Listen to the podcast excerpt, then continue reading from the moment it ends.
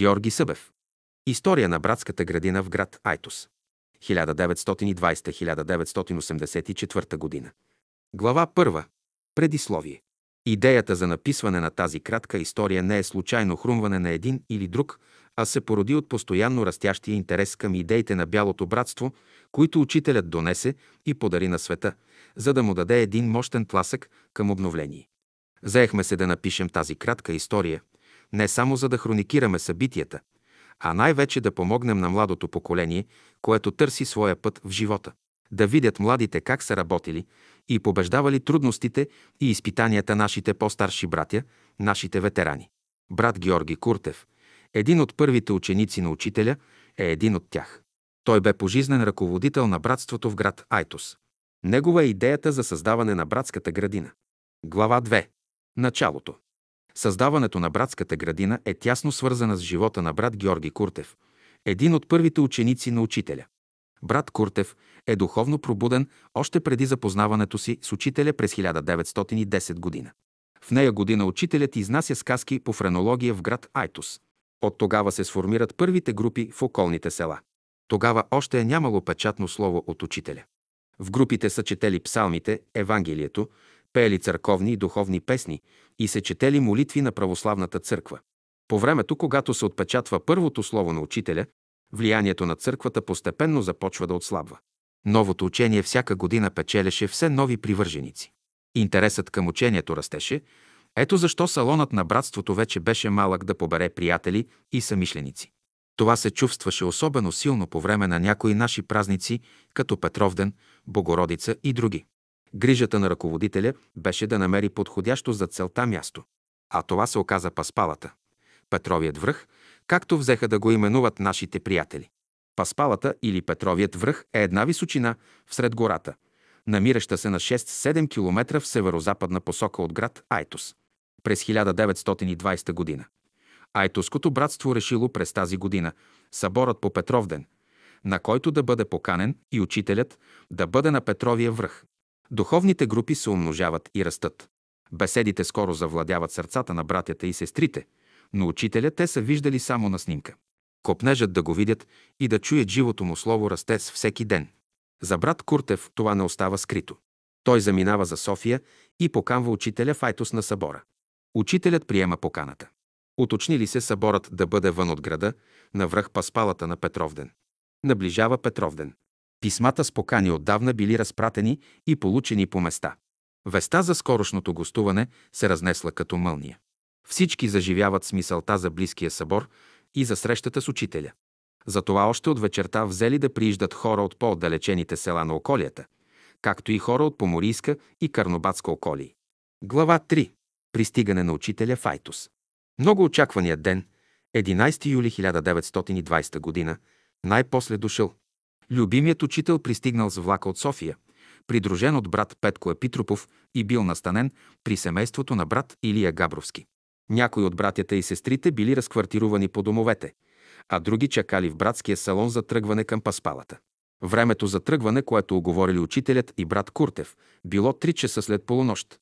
Пристигащи и посрещачи разговаряли с мълчаливи усмивки и радост в очите, тъй като душите им били в благоговение към мировия учител. Глава 4. Бог не е в слово, но в сила. Неочаквано небето се заоблачило и завалял силен дъжд, продължил цялата нощ. Братският салон бил пълен с гости. Някои от тях, виждайки проливния дъжд, се били поразколебали. Няма ли да се осуети отиването до върха? В салона брат Куртев бил посрещнат от мълчаливия въпрос. Какво ще правим? Дъждът се е леял като изведро. Брат Петко Епитропов почти се разколебал и запитал брат Куртев. Георге, в такова време ходи ли се на върха? Ние тук имаме учител, какво има да умуваме и от какво ще се страхуваме, отговорил му братът Домакин.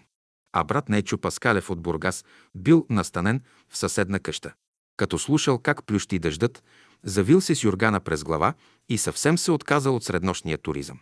Когато се събудил сутринта, разбрал, че всички са заминали, а времето се било изяснило. Много пъти след това изказвал съжаление за пропуснатия съборен ден. Когато часовникът показвал 3 без 5 след полунощ, брат Куртев верен на дадената дума, бил вече до стълбите, но не бил се качил още на пруста, когато учителят отворил вратата и попитал «Идвате ли?» «Да, учителю», бил отговорът на брат Куртев. «Готов съм, учителю». А дъждът продължавал да вали все тъй проливен. Виж небето на север, Георге. Георги излиза навън, проверява. Цялото е обложено с облаци. Учителят се върнал назад в стаята си. Същият миг мълния разкъсала нощния мрак. Страшен гръм разтърсил земята и тръпки побили всичко живо. Я виж пак, обадил се учителят. Георги проверява. Облаците се разделиха на две. Учителят отново влиза в стаята си. Отново грамотевици и светкавици раздират небето. Учителят излиза и пита. Георги, виж сега. Виждат ли се звезди на север на небето? Отново брат Куртев проверява. Учителю, вижда се част от небето и безброй звезди по него. Добре тръгваме, каза учителят. Дъждът продължавал да вали все тъй силно, както вечерта, но те поели пешком. Учителят си запретнал крачолите на панталона. Същото направил и брат Куртев, и двамата поели към върха. Глава 5. Тръгване за паспалата. Братята и сестрите, чакащи в салона, като видели, че учителят и брат Куртев тръгват, и те поели пътя след тях. Място за колебание няма. Небето изпитвало вярата на учениците. Силна вяра не се смущава. Докато излязат извън града, минало половин час и ето, дъждът спрял. Било още тъмно. Двамата бродници, учителят и брат Куртев, били вече към лузята. Недалече след тях блещукали фенерите на приятелите, които газели по калния път нагоре към върха. Пътуващите в дъжд, мрак и кал били различни по възраст, мъже, жени, деца. С приближаване на утрото небето се пояснило и дъждът минал в източна посока. Сипвала се зората. На развиделяване братята и сестрите поели стръмния на нагорен път. Мокри, кални и изморени, но ентусиазирани, те леко понасили трудностите. Някои се хлъзгали, други падали, но вървели напред, защото трябвало да следват стъпките на своя учител и неговия предан ученик, брат Георги Куртев. Всеки се силял да стигне по-скоро върха. Дали те много бързали или слънцето се забавило, както се казва в преданието за Исус на Вин, но братята и сестрите пристигнали на време за утринната молитва. Глава 6. Изгревът. От всички посоки пристигат хора, тъй че върхът за няколко минути е обсаден от всякъде. Всички пристигащи бързо си оставят настрани багажа и тихо и безшумно се нареждат на близката поляна за утринна молитва. Владее тишина. Всички са обърнати на изток и с молитвен трепет чакат изгрева на слънцето. Усещат едно мистично настроение, догадка за новото, непознатото, което идва с раждането на деня. Пурпурна руменина залива целия хоризонт на изток. Чуват се звуците на тиха молитвена песен. Ето, настъпва върховният момент и с него се подава първият слънчев лъч. Слънцето изгрява бавно, тържествено и величествено. Ражда се денят на 12 юли 1920 година. Беседата на учителя започва спокойно, естествено и непринудено. Словото се излива от Всемировия учител. Всички слушат с затен дъх всяка казана и изречена от учителя дума. А слънцето грее, лъчите се пречупват в обилната слънчева роса и правят утрото по-красиво и денят по-тържествен. Беседата завършва с обща молитва. След молитвата има достатъчно време за разговори и взаимно опознаване. Слънцето грее и топли. Под засъхналите дрехи по телата остава приятна, ободрителна влага. Послали по още влажната земя черги и рогоски и приготвили обща трапеза за сутрешна закуска. Всички били с приповдигнато състояние на духа. За пръв път посрещат изгрева на слънцето с учителя и за пръв път чуват на живо словото му. А това е живот вечен за човешката душа, както е живот вечен изгревът на слънцето за человеците по земята. Глава 7. Съборен ден или панаир на суетата. Разхождайки си из лагера, брат Куртев бил неприятно изненадан от присъствието на амбулантни търговци, бозаджии, бюрекчии, геврекчии, халваджии, дошли чак от града. Всеки от тях хвалял стоката си и чакал купувачи. Какво да се направи, че да се пресече веднъж за винаги пътят на тия търговци към срещите и съборите? Умът му заработил светкавично. Да им забрани, няма право. Единственото, което може да се направи, да не се купува нищо от тях и втори път те вече няма да дойдат. Отишъл той при тях, поздравил ги и им изказал съжалението си, дето са дошли от толкова далече в дъжд и кал. Нашите хора си носят всичко и за ядене, и за пиене. После свикал ръководителите и им казал да предадат на хората си да не купуват нищо от търговците, които до тогава едва ли били продали нещо. До вечерта никой нищо не купил и амбулантните търговци, като видели, че стоката им не се харчи, прибрали я и поели обратно пътя за града, като си думали. Той, бай Георги, право ни каза, че техните хора всичко си носят и нищо не купуват. Така завинаги брат Куртев отбил потока на амбулантните търговци към срещите и съборите на Бялото братство в Айтос. Попречено било на опоручаването им. Възможно е това обстоятелство да е породило у брат Куртев идеята за един братски имот и едно братско общежитие, отворено за жадните души за словото на учителя, но затворено за амбулантни търговци. Глава 8. Първата и последна беседа на Паспалата. Когато наближило време за обедната беседа, по указание на брат Куртев всички се събрали в полукръг под сянката на голяма кичеста дивачка. Учителят седял на импровизиран стол. По-възрастните братя и сестри седели, а по-младите стоели около тях. Изпели се няколко духовни песни, казали добрата молитва. Беседата почнала с стих от Библията. Върху кой стих е говорил учителят, никой не запомнил. Едно дете заплакало и смущавало. Учителят казал майките с малките деца да се подалечат малко. Живото слово на учителя било увлекателно. Слушателите сякаш се изкачвали в един друг свят, по-възвишен и по-красив от света, в който живеем. Душите пиели жадно от нескончаемия извор на учителевото слово. Беседата продължила около час и слушана с внимание. Всяка нейна дума и мисъл били откровения за слушателите. След беседата всеки можел да сподели опитности с учителя, да почерпи мъдрост от личния контакт. Сестрите сложили обяда в кръг на голямата поляна. Тогава още не били изградени навици за общо готвене. Всеки сложил на трапезата каквото си носел. След обяда започнали приготовленията за път.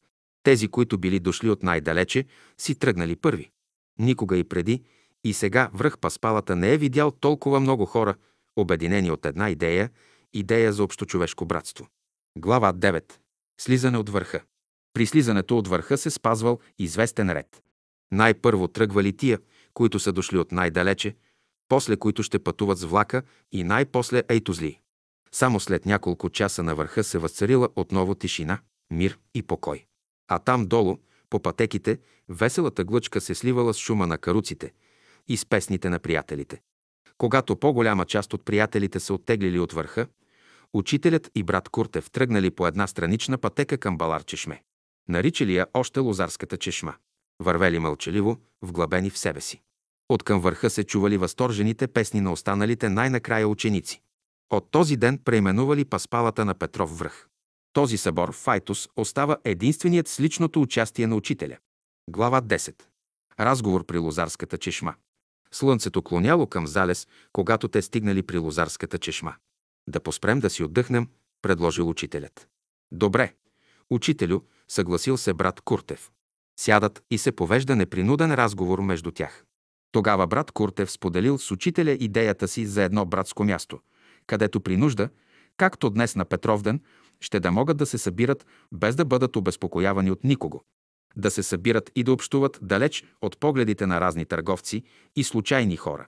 Учителю, отдавна нося тази идея в себе си, с никого не съм я споделял, освен с вас.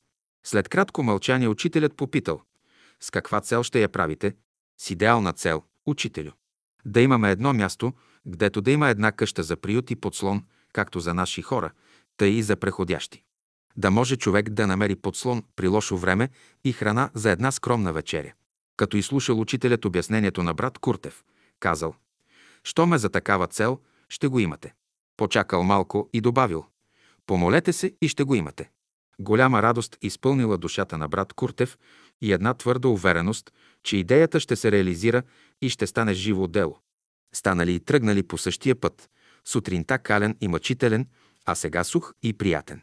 В него час нямало по-радостен човек от брат Куртев. Сякаш не стъпвал по земята. Не усетил как стигнали до града. Учителят веднага отпътувал за София. За брат Куртев оставали спомените от хубавия събор и надеждата за братски имот. Най-сетне неговата мечта щяла да се сбъдне. С никого не споделял за разговора. Чакал резултата. Глава 11. Дялба и дарение. Минавали дни, седмици, месеци в търпеливо очакване. Брат Куртев бил уверен, че казаното при Лозарската чешма ще се сбъдне. По това време сестра Василка Иванова от Айтос, която живеела в София на улица Опалченска 66, в дома на Петко Гумнеров, където била в услуга на учителя, получава писмо от своя брат Божил да си дойде в Айтос, за да поделят бащиното наследство. При подялбата й се паднала една нива от 25 декара на 3 км западно от града. На Василка нива не й трябвало и тя решила да я подари на братството в града. Това дарение зарадвало всички приятели, но най-много се зарадвал брат Куртев, в чието уши още звучали думите на учителя, казани му на Балар Чешме. Брат Куртев като ръководител приел предложението. Имотът бил прехвърлен на братството. Глава 12. Първите дни на градината. Брат Куртев събрал приятелите от града, за да обмислят какво да правят и как да стопанисват подарения им имот. Но тъй като никой не знаел състоянието му, решили най-първо да го огледат на място и след това да решат какво да правят. На другия ден било неделя и повече от 50 души. Мъже и жени били на мястото. Картината била отчаиваща. От години нивата била изоставена, неорана, обрасла с храсти и магарешки тръни, прокъсана от урви и чакъл, свлечен от близките височини. Земя тук там се виждала, понеже била отнесена от поройните дъждове. Като видели тази картина, някои от приятелите се поразколебали. Братя, ето виждате състоянието на имота. Какво ще кажете, какво да правим? Запитал брат Куртев. Всички мълчали. Тогава се обадил най-старият, бай Станчо Барабана. Казвали му така, защото от много години бил барабанчик в общината. Георги, ти си фелчер, ти знаеш да превързваш пръсти, ама тая земеделската работа не я разбираш, не я познаваш. От тази земя тука нищо не може да стане. Бай Станчо, обадил се брат Куртев, аз пък ти казвам, че ще стане отлична градина. Но ще трябва много труд. Имотът ни е подарен и от нас се иска труд и ние можем да го дадем. Един ден преди разговора била направена бригада за очистване камъните от изоставената и закелявяла нива. Мъжете с коли, жените с тарги, девойките с престилки, а децата с копанки събирали камъните и ги хвърляли в дерето, като по-едрите камъни, които могат да влязат в работа, трупали настрани за основа на бъдещата сграда. След като брат Куртев категорично заявил, че тук ще стане отлична градина и решението било взето от него, тогава още същия ден решили да почнат работа. Нивата трябвало да се очисти от храсти и тръне, да се освободи от поройните камъни, да се изоре с плугове. Докато плуговете орели земята, 14 здрави и силни мъже се хванали да правят изкопа от север и изток около 300 метра. Докато слънцето клоняло към залез, нивата била дълбоко изорана и изкопът привършен.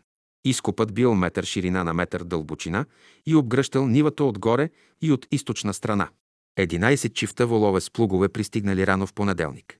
Разделили земята на 11 парцела, за да не си пречат орачите и копачите и извозвали с коли извадените от плуговете камъни. Вечерта, на залез слънце, изораната нива се усмихвала с черния угър. Тогава и бай Станчо повярвал, че брат Куртев не само пръсти може да превързва, но е и добър организатор. Цялата нива била преорана. Камъните извозени и изкупът завършен. Изкупът бил работа не за 20, но за 100 души. Никой не чувствал умора. Всеки искал повече работа да свърши. Сякаш зад всеки от братята имало невидими ръце, които помагали. Хората участвали в изкупа са от село Тополица Димо Джоджев, Илия Киряков, Димитър Вълчев, Георги Къса Иванов, Петър Тодоров, Ангел Тодоров, Слави Каркиянов, Димитър Иванов, Мичо, Слав Димов. От село Горица Михаил Вълков, от село Бата Владимир Калудов и Димитър Вергиев. От село Изворище Чернил Калушев, Милю и Христо Чераджийски от село Банево. 11 чифта волове преорали цялата нива. Приятелите, като видяли как работата до вечерта била привършена, си отишли с укрепена вяра. През есента на 1922 г. било посадено лозето и овощната градина, а през следващата 1923 г. били посадени боровете. Същата година била направена колиба за пазача, защото без пазач не можело по уния години. Колиба с врата и прозорец, годна за зимуване. Глава 13. Основи на сградата. Още първата година нивата била посята с овес и от добитата реколта се турило основа на фонд сграда. През същата 1921 година доскоро пустеещата нива била засята с лозе, овощни дръвчета и борове. Насъжденията й придали вид на градина. Започнали да я посещават все повече и повече братя и сестри. В летните дни често превалявал дъжд. Необходимо било да се помисли и за подслон, където да се приютяват хората. През лятото на 1922 г. започнал строежът на сградата. Салон, две стаи и мазе. В мазето била обзаведена първата кухня с огнище и уджаклък. Не било лесно да се строи сграда без средства. А време за отлагане нямало. Работната ръка била безплатна. Всеки ден имало помощници по двама, по трима човека. Майсторите, които са правили сградата, това са нашите братя-строители – Васил Долапчиев и Слави Тодоров, които се отзовали веднага и работили всеотдайно. Всеки ден броят на работниците се менял, тъй като едни идвали, а други си отивали. Празничните дни се събирали и по 15-20 души. Работната ръка била безплатна, но все някой трябвало да се погрижи за прехраната на работниците. От селата кой каквото можел, пращал. А когато не достигне, някой е трябвало да бръкне в джоба си и да плати храната. Когато нямало кой, брат Куртев сам бръквал в своя джоб и работата продължавала. Целта била да не се прекъсва работата по строежа. Тук му е мястото да споменем за сестра Петра Георгиева Манева от Ченге, сега село Карагеоргиево, известна още като баба Петра. Баба Петра почти през ден е носела хляб в бухчи и баници за работниците по строежа на сградата. Носела топла храна в котлета. Споменът за нея е още жив, а нейният пример е насърчителен за младите. Вечер след работата си в фелчерската служба, брат Куртев отивал на градината да наблюдава строежа, да види какво липсва, за да се разпореди за следващия ден. Така продължило до завършването на строежа. Похвална неотзивчивостта на приятелите от селата. Тополица, Карагюргиево, Вресово, Страцин, Бата, Горица и Българово, които при различни случаи са се отзовавали на всеки повик на брат Куртев и със своя труд са отстоявали до край.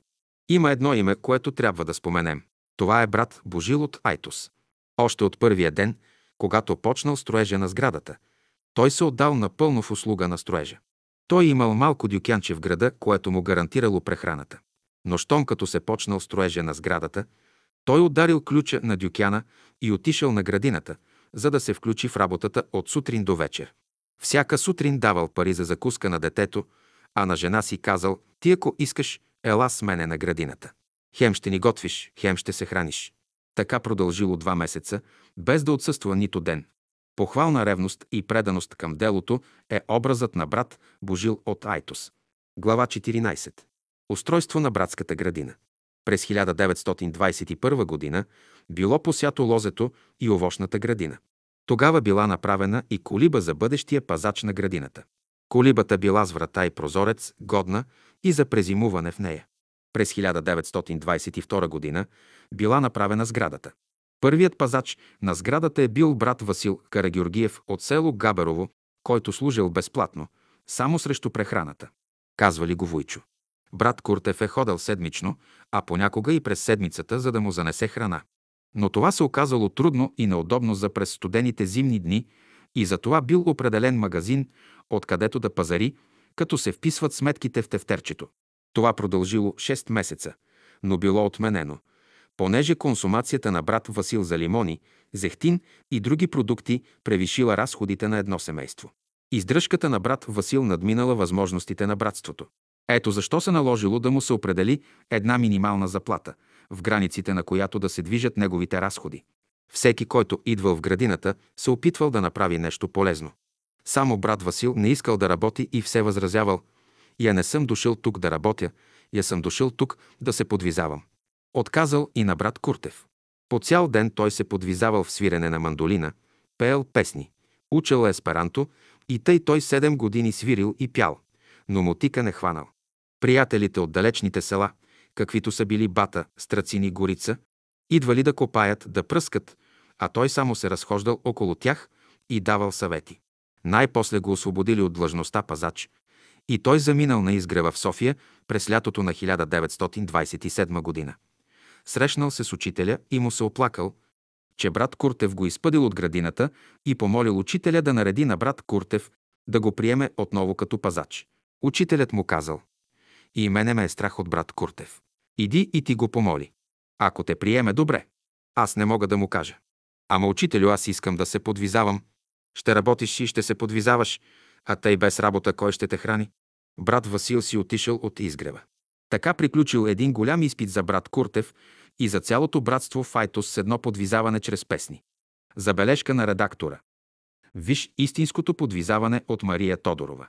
Есента на 1927 година на градината дошли Георги и Рада Господинови от село Караново, Айтоско на мястото на Войчо. Георги бил селски пастир и той малко бил скаран с работата. Но благодарение на това, че жена му Рада била добра и работна, нещата тръгнали по-добре. Рада била трудолюбива и гостоприемна. Знаела да посреща и изпраща братята и сестрите. Но Георги бил своенравен и непослушен. Не обръщал внимание на съветите на по-старите братя. Не слушал дори и брат Куртев, когато му казвал да свърши някоя работа. Така преминали 18 години. Ту са искали да ги освободят заради Георги, ту са се спирали заради добрите качества на Рада. Било голям изпит за брат Куртев и за братството. След като всички разбрали, че Георги не иска да се поправи, тогава взели решение след 18 години търпение. Накрая били освободени през 1946 година. Така завършва и вторият опит на брат Куртев и на братството. Есента на 1946 година. Бил поканен за пазач брат Иван Колев от село Тополица. Той прекарал около година и половина, но бил болнав и като видял, че тази работа не е за него, се върнал на село. В началото на 1949 година отново се върнали Георги и Рада, като се молили да бъдат приети отново и Георги дал големи обещания, че ще слуша и ще работи. Преди това двамата работили в местната болница. Една тежка и изнорителна работа. Но ето, че не минали и няколко месеца, Георги пак започнал да проявява своите лоши навици на мързъл и непокорство. През месец май 1950 г. той напуснал градината и братството за винаги. И този опит се оказал несполучлив, но сполука за останалите. През май, юни и юли 1950 г. братската градина останала без пазач. През това време брат Куртев бил сам на градината. Като научава това, дъщеря му Донка пристига при него. Трудно е да живееш сам, казваше той. Че ти пей, моли се, размишлявай, но всичко, което е еднообразно, омръзва. Човек има нужда от общество, от среда. Трудно е да си сам. Който никога не е бил сам, не познава тая мъка. Един ден вратата се хлопва и пред него застава дъщеря му Донка. Той се усмихнал, развеселил се, ободрил се и се занизали хубави пролетни и летни дни в разговори и общение с приятели. За този период брат Куртев казваше «Много изпити съм минал през живота си и съм ги издържал. И този изпит издържах с Божия помощ и за слава Божия. През месец август 1952 г. на градината дойде семейството на брат Слави Тодоров от село Габерово. Брат Слави, жена му Комня и дъщеря и Миринка. Най-после градината попадна на добро семейство. За пазачи и за работна ръка те бяха незаменими, въпреки напредналите години на брат Слави. Близо 12 години брат Куртев е живял с тях. Техният добър характер, трудолюбие и гостоприемство ги утвърдиха като хора, подходящи за това място. Иринка работи и живя до 1990 година. Глава 15. Установяване на брат Куртев на братската градина. Брат Георги Куртев поддържал постоянна връзка с учителя. Всякога, когато имал да разрешава важни въпроси или се колебаял в решенията си, той се съветвал с учителя било с лични визити или с кореспонденция, с положителност се знае, че той е поддържал постоянна вътрешна връзка с него. При едно отиване на изгрева през 1942 година, учителят му загатнал, че вече е време той да се установи и да заживее на братската градина. Брат Куртев възразил, че болните в града имат нужда от него. Болните в света никога няма да свършат, отвърнал учителят. След завръщането си в Айтос, той се установява да живее на градината. По това време и жената на брат Куртев боледувала. Имал грижи и с нея. Но когато на 4 февруари 1944 г. тя си заминала, вече нямало причина, която да го задържи в града и той окончателно се установил на градината. Ние не знаем от какви съображения се е водил учителят, за да го насочи към установяване на градината. Вероятно, защото това оттегляне от професията трябвало да му спести време и сили, които той да отдаде изключително за делото. Вероятно, тишината и спокойствието на градината трябвало да поднови силите му, за да има възможност да се отдаде напълно на разположение на приятелите. Вероятно, неговото лично присъствие на градината и неговата духовна работа е трябвало да създаде подходяща аура и да превърне братската градина в духовен оазис. Така и става. Най-сетне тя добива истинското 75 си предназначение, за което е била създадена. По всяко време брат Куртев е бил на разположение. Често съм срещал хора обременени, отчаяни, сломени, които след срещата си с него се връщат обнадеждени и обновени. Така градината се превърна в един духовен център. Тя се посещаваше от всички наши приятели. Там те намираха тишина и спокойствие от една страна, а активен духовен живот от друга. Мълцина са уния, които знаят как е работил брат Куртев с всяка отделна душа, за да се пробуди, за да укрепне и да поеме пътя към нов, светъл и красив живот. Глава 16. Разширяване на сградата на братската градина. През 1930 г. построили обора. В него подслонявали добитъка, от който често имали нужда. През 1948 г. била направена вместо мост улама в длъбната каменна настилка за сухото дере, което минавало пред сградата. Така се разрешил веднъж завинаги въпросът за мост на дерето. През 1932 г. били пристроени стая и кухня за семейството пазачи. През 1952 г. била направена талашитена обвивка на трапезарията и помещението придобило приветлив вид. През 1967 г. ремонтирали покрива на сградата и поправили стълбището, а салончето до стълбището превърнали в стая. Тук ще ви разкажа една интересна случка по времето на поправката на покрива. Годината 1967 била сушева. Ето защо на братската градина през цялото лято се изпълнявала специална служба за дъжд, в която участвала група от 10 души. Сутрин, обед и вечер в определен час се събирали, пеели специално подбрани духовни песни, правили молитви и казвали формули, после плискали вода на високо, за да привлекат дъждовните облаци. След 10 дни съставът на групата се сменял. Това продължило през цялото лято. Една привечер, когато сградата била разпокрита, за да се поправи покрива, заваляло. Присъстващите се смутили, не знаели какво да правят. Тогава един брат, участник в специалната служба за дъжд, без тревога казал «Братя и сестри, ние тук цяло лято се молим за дъжд и ето, дъждът дойде. Но тъй като цялата сграда е разкрита, ако дъждът се усили, ще падне цялата мазилка от тавана, ще се намокрят картините по стените, а освен това няма и къде да нощуваме. Ето защо да се изправим за молитва и да поискаме да се отложи дъждът за 24 часа, за да можем утре да сложим покрива. Всички се изправили в сърдечна молитва. Молбата им била чута, дъждовните облаци, които идвали от към река Тополница, се разделили на два ръкава, като единият поел на юг и минал през село Пирня, а другият поел по посока на север и минал по билото на връх Караманица. Градината била заобиколена и отмината от дъждовните облаци. Файтус, те пак се слели в едно и се излели в пороен дъжд. През градината минала само една мека роса, която измила наседналия прах по тавана. На следния ден току-що бил завършен покривът и завалял пороен дъжд. И работата била вече свършена и земята пиела щедро животворната влага. Такъв подобен случай има през времето на Търновските събори през 1922 година, когато е бил пререждан покривът на вилата на лозето. Покривът бил разкрит на дошли дъждовни облаци и учителят с формула спира дъжда за 2 часа, докато се покрие покривът, след което облаците се връщат и завалял пороен дъжд от няколко часа. Брат Куртев е споделял с помладите, че всякога, когато човек искрено и безкорисно се помоли, не е било Бог да не чуе молбата му. Горният случай напълно потвърждава това. През 1972 г. бива направен водопроводът и прокарано електричество. Неща необходими и желани. По това време била съградена и чешмата. През 1984 г. е разширен братският салон в западна посока, а под пристройката е направена стая за гости. Подобренията следвали едно след друго. Външният вид на градината се променял бързо. Дори можело да се каже, че вече няма и помен от първоначалната постройка. Всичко било обновено. Животът продължавал. Едни поколения идвали, а други си заминавали, но идеята за братския живот, за братско общежитие и за братско общуване останало дълбоко в душите на Айтоското братство. Мечтата на брат Георги Куртев се осъществила. Ние и днес я виждаме като реалност. Глава 17. Каква е задачата на братската градина? Да припомня и поддържа традициите на Бялото братство. Всички хора са деца на едно велико, разумно начало. Те са братя и сестри. Да съдейства за прекратяване на всякакви взаимни връжди. Да ни привикне към колективен труд и към колективен живот. Да ни привикне към безкорисно служене. Да култивира толерантност и братска любов.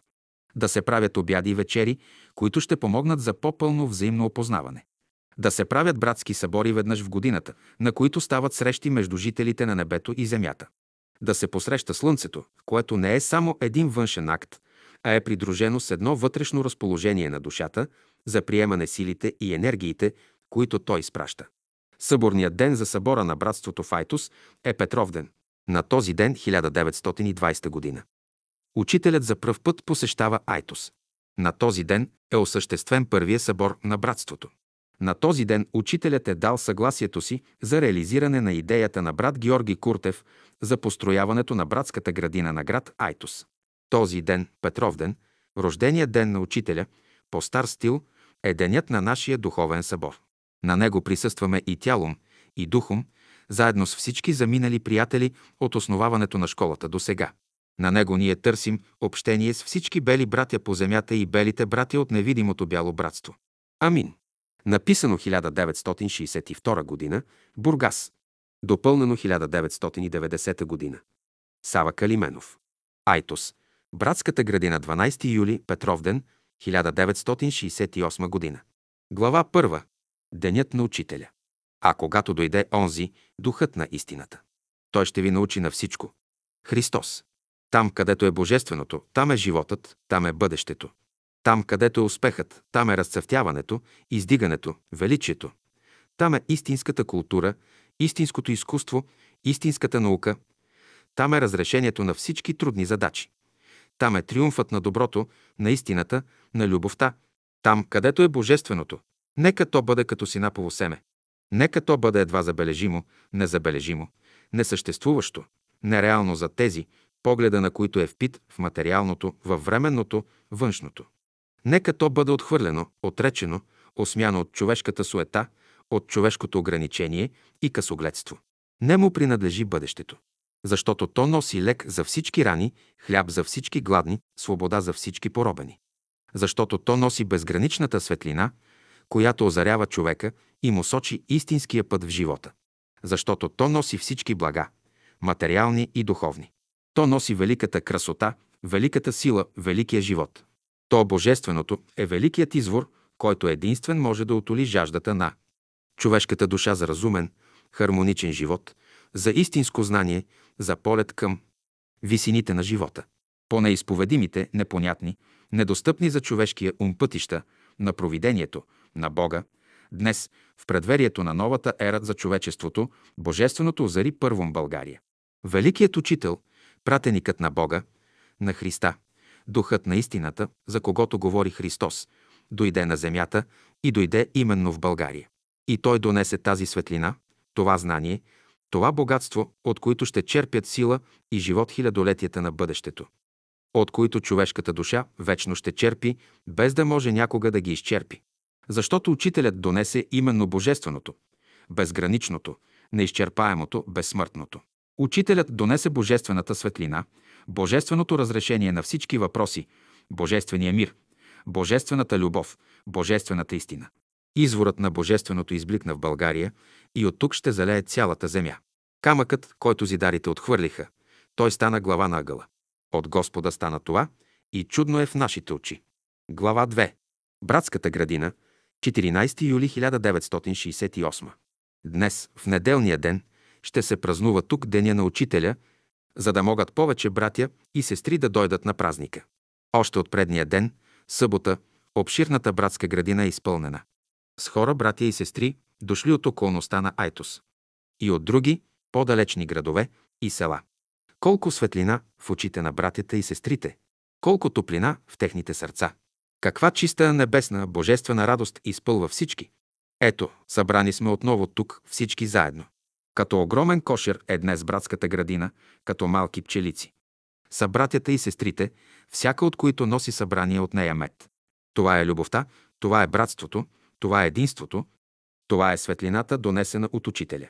Това е Божественото, което ни свързва, което ни е довело тука, да приобщим душите си, да ги слеем в могъщ полет към висините, да ги слеем в неземна, небесна, божествена песен.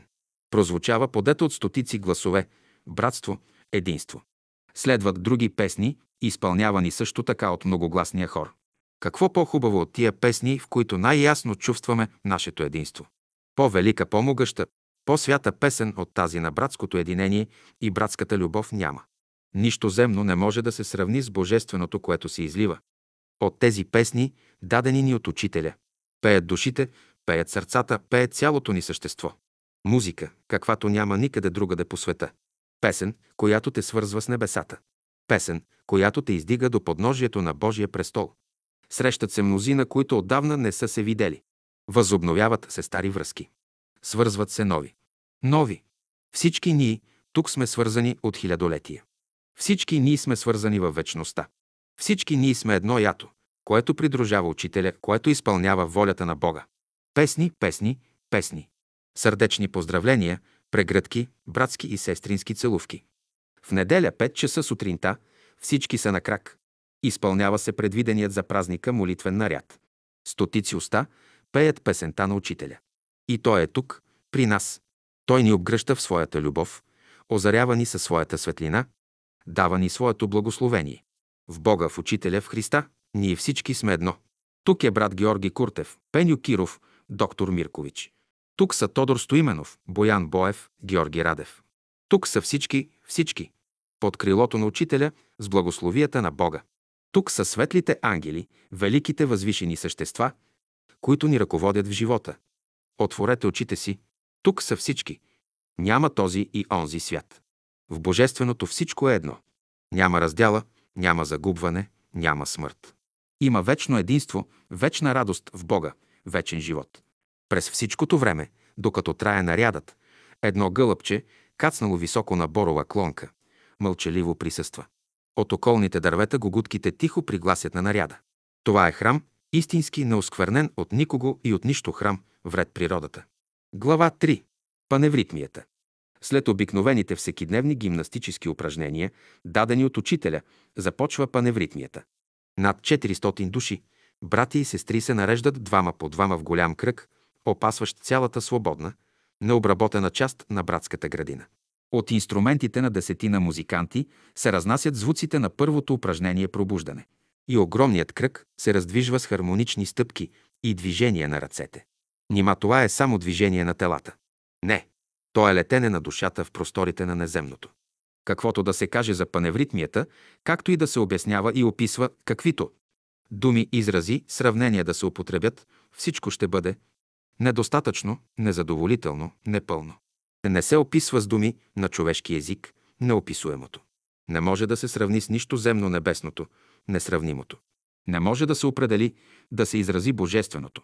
Какво струва всяко човешко, всяко земно изкуство пред това, което учителят е снел от небесата, което той е подарил нам, на братята и сестрите, на българския народ, на цялото човечество. Идва денят, когато очите на хората ще се отворят, умовете им ще се пробудят, съзнанието им ще просветне и те ще видят и разберат. Какво несравнимо, неземно, божествено съкровище ни е донесъл. И завещал учителят съкровище, способно да превъзпита, да прероди народа ни, поколенията, човечеството, когато неговите могъщи сили се сложат в действие. Паневритмията е божествен синтез на всички възвишени изкуства. Тя е най-високото, съвършено постижение, в което етика и естетика, хигиена и духовен растеж се сливат в едно. Тя е това, което човечеството несъзнателно търси, към което се стреми, от което преди всичко друго се нуждае, макар все още да не знае къде ще го намери. Защото ще повторим. Това е небето, слязло на земята. Музиката и хореографията на паневритмията – това е изкуството на ангелите. Глава 4. Поздравленията. Завършени са упражненията на паневритмията, пентаграма и слънчеви лъчи. Последните звуци на божествената музика бавно замират. Отново живият кръг на братята и сестрите опасва цялата градина. Започват поздравленията. Това е гениално хрумване, гениална идея, съдържаща в себе си, в своето реализиране на изчерпаем източник на сила и живот, на обновяване, на ободряване, на правилна обмяна. Съдържаща в себе си великата реалност на единството, свещен символ, Свещен израз на неразкъсваемата верига на братството. Раздвижва се кръгът. Свързва се началото с края. Това е вечното движение, това е животът във вечността. Всеки един брат, всяка една сестра, следвайки непрестанно движещото се начало на кръга, ще мине по целия кръг и със сърдечно ръкуване, със свещения поздрав на уста. Няма любов, като Божията любов, приемайки отговора. Само Божията любов е любов. С радостна усмивка на лице ще поздрави един по един всички останали братя и сестри. Това е постижението на идеала, приело физически образ. Това е пълнотата на единството. То е символичният израз на божественото единство на живота. Връзката, свещената връзка на всеки един с всички. Живият, взаимно обменящ се кръг е живият символ на това, към което човечеството съзнателно или несъзнателно се стреми. То е това, за постигането на което всяка будна човешка душа копнее. То е свещеният, върховният идеал, даден на човечеството от Бога. Ще влезеш във връзка с всяка душа, ще дадеш от любовта си на всяка душа, ще се прелееш във всяка душа, без никакво изключение, и ще получиш частица от любовта на всяка душа, ще получиш частица. От нейния живот, от нейната сила, вдъхновение, своеобразие. Това е най-великото, към което ние всички, цялото човечество, целият безграничен живот на милиардите светове, всички същества, съзнателно или несъзнателно се стремим. Защото това е върховната задача, поставена ни от Бога. Това е любовта. Истинската любов, божествената любов. Да се свържеш с всички. На всички да дадеш, от всички да получиш. Това е безкрайното богатство. Това е върховното постижение. Това е животът в Бога. Ти си във всичко и всичко е в теб. Велики е символът, велико е съдържанието, велика е божествената реалност, съдържаща се в живата, движеща се верига. На взаимно поздравляващите се братя и сестри. Ето, той е нашият идеал, той е към което се стремим, той е, което Бог изисква от нас, от всички хора. Връзка с всички, любов към всички, единство на всички. Силата на скачените батерии, на скачените, свързани помежду си. Източници на живот, нараства стократно, хилядократно. Кои земни задачи могат да бъдат неразрешими, да останат неразрешени? За тази върховна божествена сила. За човечеството, което днес все още е потънало в хаоса на ужасяващи. Противоречия, кризи, конфликти има само един път за изход. Това е божествената светлина на великото знание. Това е божествената любов, която обгръща и стопля всичко. Това е божественото единение, което хармонира всичко.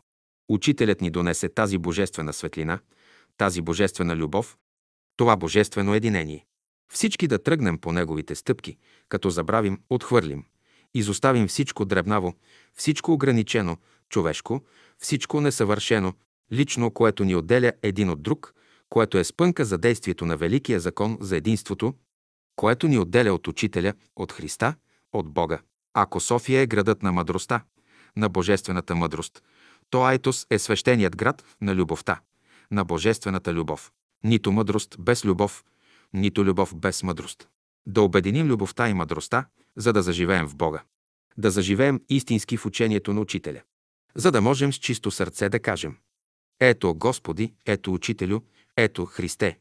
Слагаме пред нозете ти всичко дребнаво, всичко несъвършено, всичко ограничено, отрицателно, което ни отделя и противопоставя един на друг.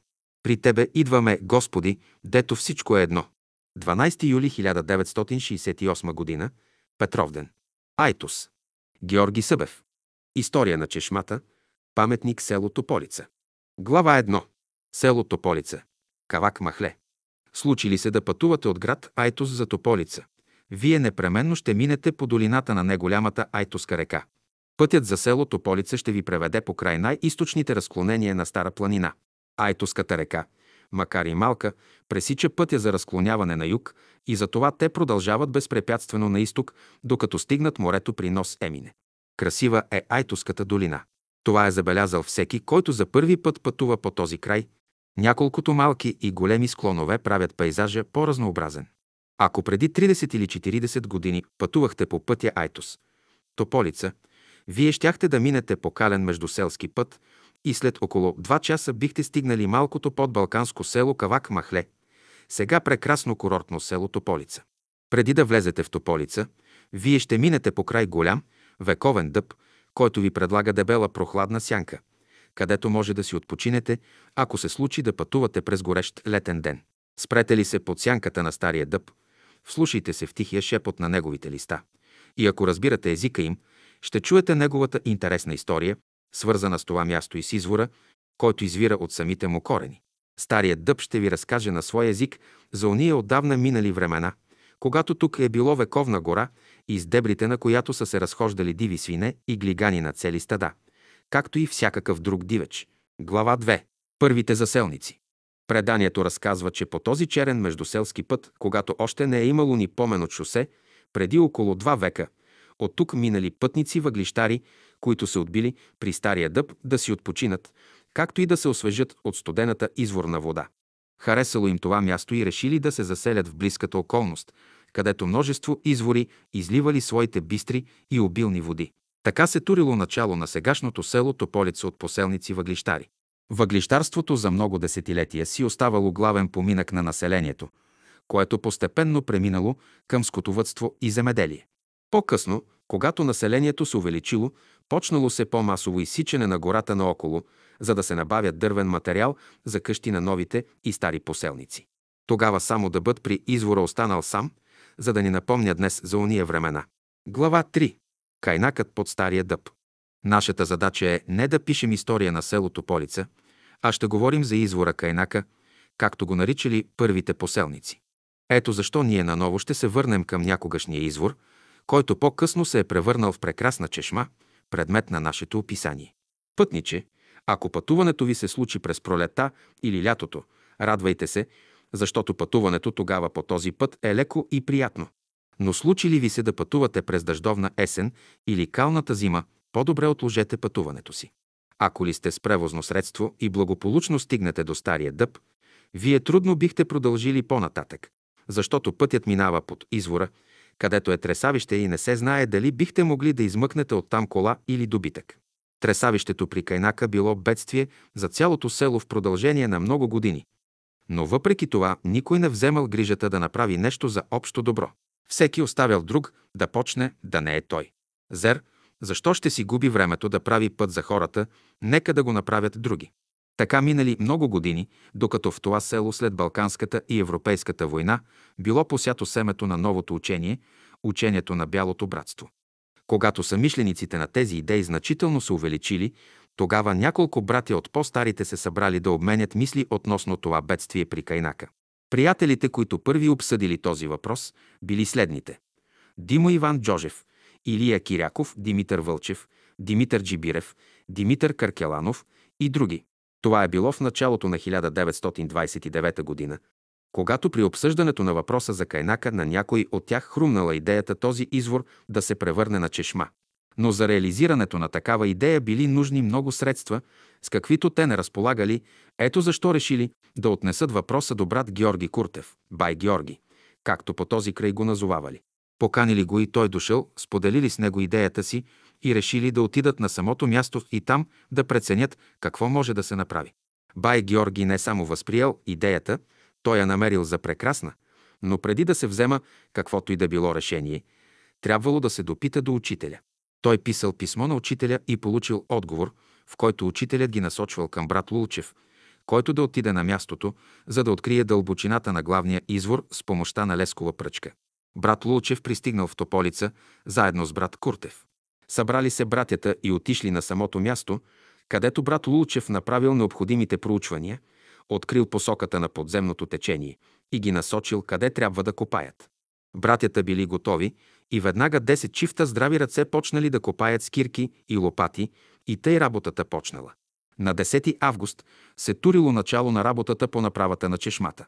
Било през 1929 година, която година валели по-малко дъждове, а това благоприятствало за работа на мочурливи места. По указанията на брат Лулчев бил поканен и брат Бертоли, който да изработи мозаечната работа, на която покана той веднага се отзовал със своята работна група. В групата на брат Бертоли работил тогава и брат Борис Николов. Брат Борис и Бертоли дали идеята за формата и вида на бъдещата чешма. Тогава било обмислено и решено каква точно трябва да бъде чешмата, за да бъде един жив паметник и проповедник на идеите на новото учение, идеи, облечени в символи. Веществен израз на тия символи са астрологическите знаци, които красят чешмата и карат посетителя да се замисли.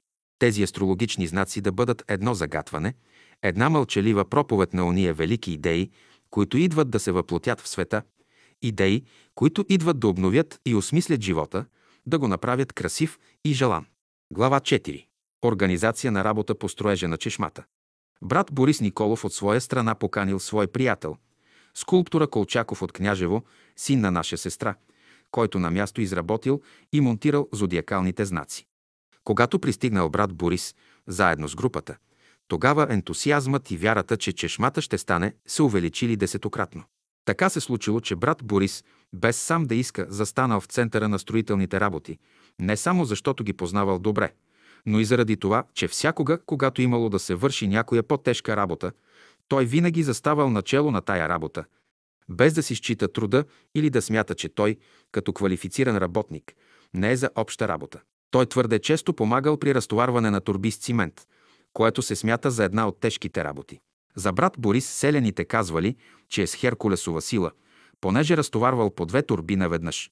Работата по направата на чешмата тръгнала добре, защото винаги имало достатъчно работна ръка и материали.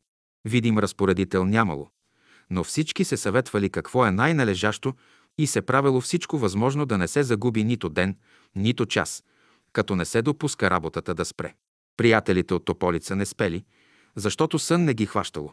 Всеки от тях бил загрижен за работата на чешмата, която смятал като своя работа, като своя задача, за която всеки мълком бил поел обязателство. Приятелите от Тополица били в мълчаливо съревнование помежду си кой повече надници да даде в труд или кой повече камъни да подари и когато техните резерви свършили, купували от съседите или се задължавали да им ги върнат, когато чешмата бъде привършена. Тогава думата съревнование не била популярна както днес, но съревнование пък е имало между нашите приятели. Ако едни превозвали камъни, други носели пясък, трети кофражни материали, а четвърти отивали в Айтос или Бургас за цимент. С една дума винаги на време е било набавено всичко необходимо, като се пресмятало какво ще потрябва в близките дни. Та ако въпреки всичко се допуснало нещо да липсва или да не достига, тогава някой от най-ревностните и готови за жертва бръквал в джоба си и пак всичко тръгвало като по часовник, без засечка, без да се допусне забавяне на работата нито за час. Нямало е отделно лице, което да се грижи за своевременно набавяне на материали. Но работата пак вървяла тъй, като трябвало, защото всеки се вслушвал в гласа на по-компетентния. Брат Куртев, въпреки че бил на работа в Айтос, и той отблизо следял хода на работата. Интересувал се от техните нужди и възможности, като и той помагал с каквото е можел. От всичко се виждало, че взаимното допитване и разбирателство са били на безупречна висота. Всяка къща, всеки дом, всяко семейство от нашите приятели се стараяли да дадат повече работна ръка или да направят материални жертви, като никой не считал, че много е дал, след като имало нужда още нещо да се направи, още да се даде за общото дело. Братството в Тополица издържало един от своите изпити с отличие. Вече 5-6 дни, от как край кайнака кипи живот. Там хора, коли и добитък са в неспирна работа. В селото вече всички знаят, че набожните тук така наричат нашите приятели. Правят чешма, голяма чешма. И млади, и стари идвали да видят какво става тук, на мястото, дето често добитъци са затъвали, откъдето са бивали изваждани с големи мъки. Младите интуитивно долавяли, че тук се прави нещо незапомнено не бивало и ето защо те се връщали по домовете си с таен копнеж в сърцето си, щото чешмата да стане колкото може по-скоро. Ето място, където ще могат да излизат на разходка вечер, след работа или в празник. Тази мисъл ги вдъхновявала и ги карала да изпълнят с готовност всяка работа, която ще помогне чешмата да стане по-скоро. Във всяка къща, във всеки дюкян или кръчма все за чешмата се говорело. Не се минавало ден, през който да не идват на чешмата мъже, жени, младежи, дори деца, които да предлагат услугите си, труда си. Нашите приятели вежливо ги отклонявали, като им казвали, че имат достатъчно работна ръка. Да, знаем, че имате, но и ние искаме да помогнем, казвали те. За работници на чешмата не са приемали външни хора, защото те често избухват и псуват, а нашите приятели били поели обязателство да направят чешмата без нито една лоша дума. За да се изпълни такова обязателство, било нужно да се вземат предохранителни мерки. И наистина братята от Тополица изпълнили с успех поетото обязателство. Външните хора, като не били приемани да работят на чешмата, взели да носят хляб, ядене и други, но тъй като приятелите и това вежливо отклонявали, те взели да носят всичко нощем или рано сутрин, преди още да са дошли работниците. Често работниците, като отидели на чешмата, заварвали чувал с хлябове, бакър с кисело мляко или чувал с дини, зарзават и други, предназначени за храна на работниците. Това го правили уния селени, които искали да участват в това благородно дело, направата на тази чешма. Глава 5. Промяна на общественото мнение.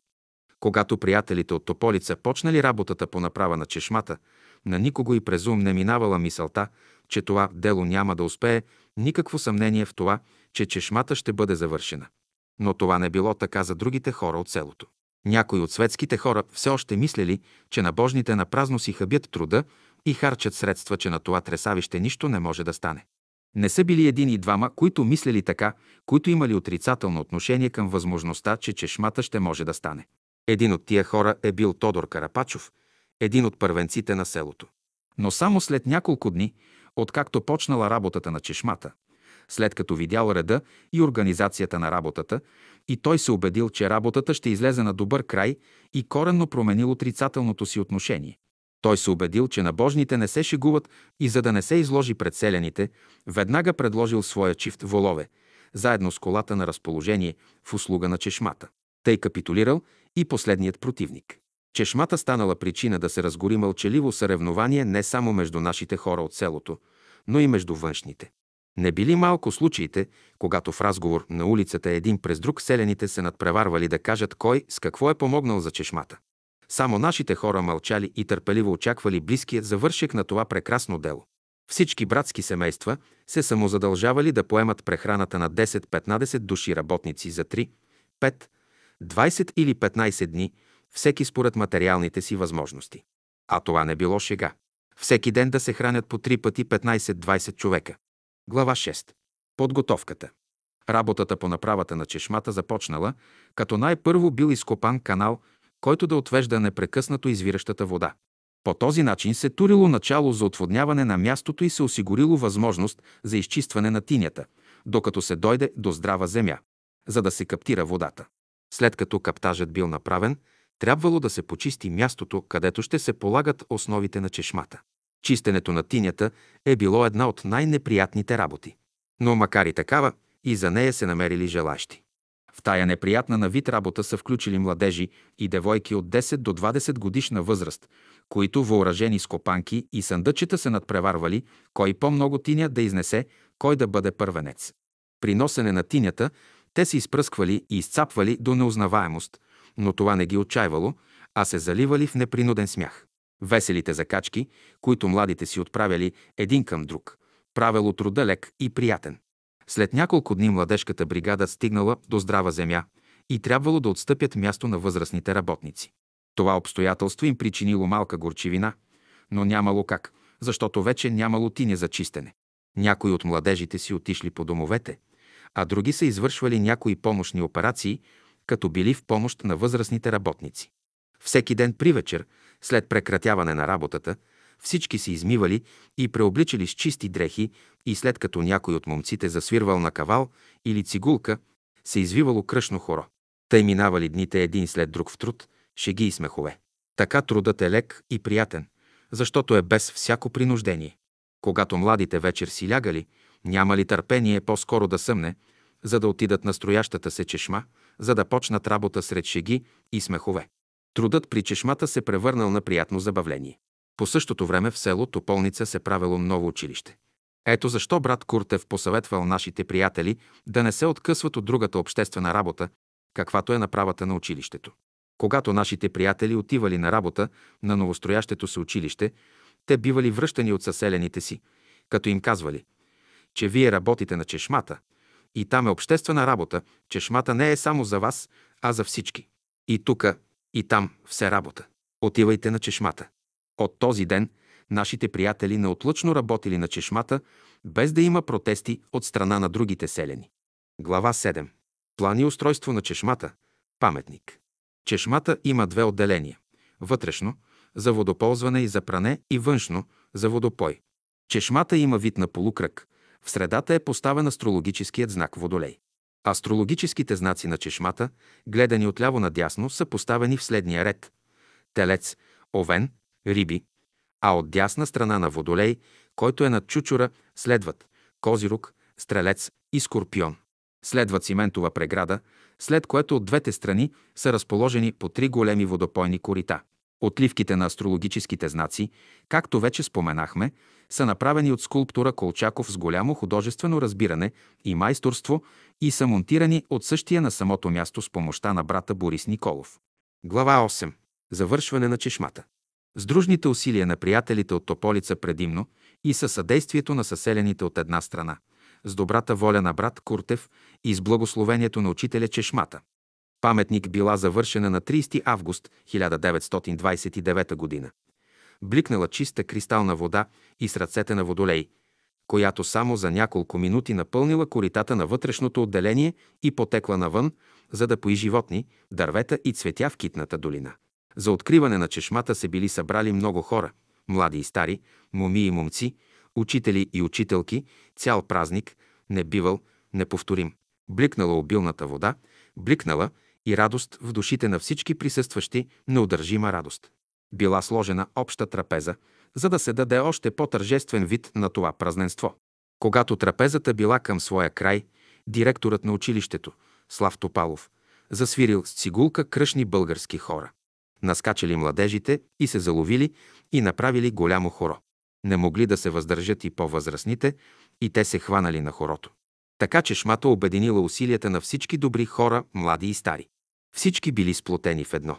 Няколко месеца по-късно било завършено и училището, за освещаването на което бил повикан да присъства и тогавашният окръжен управител Радой Козаров.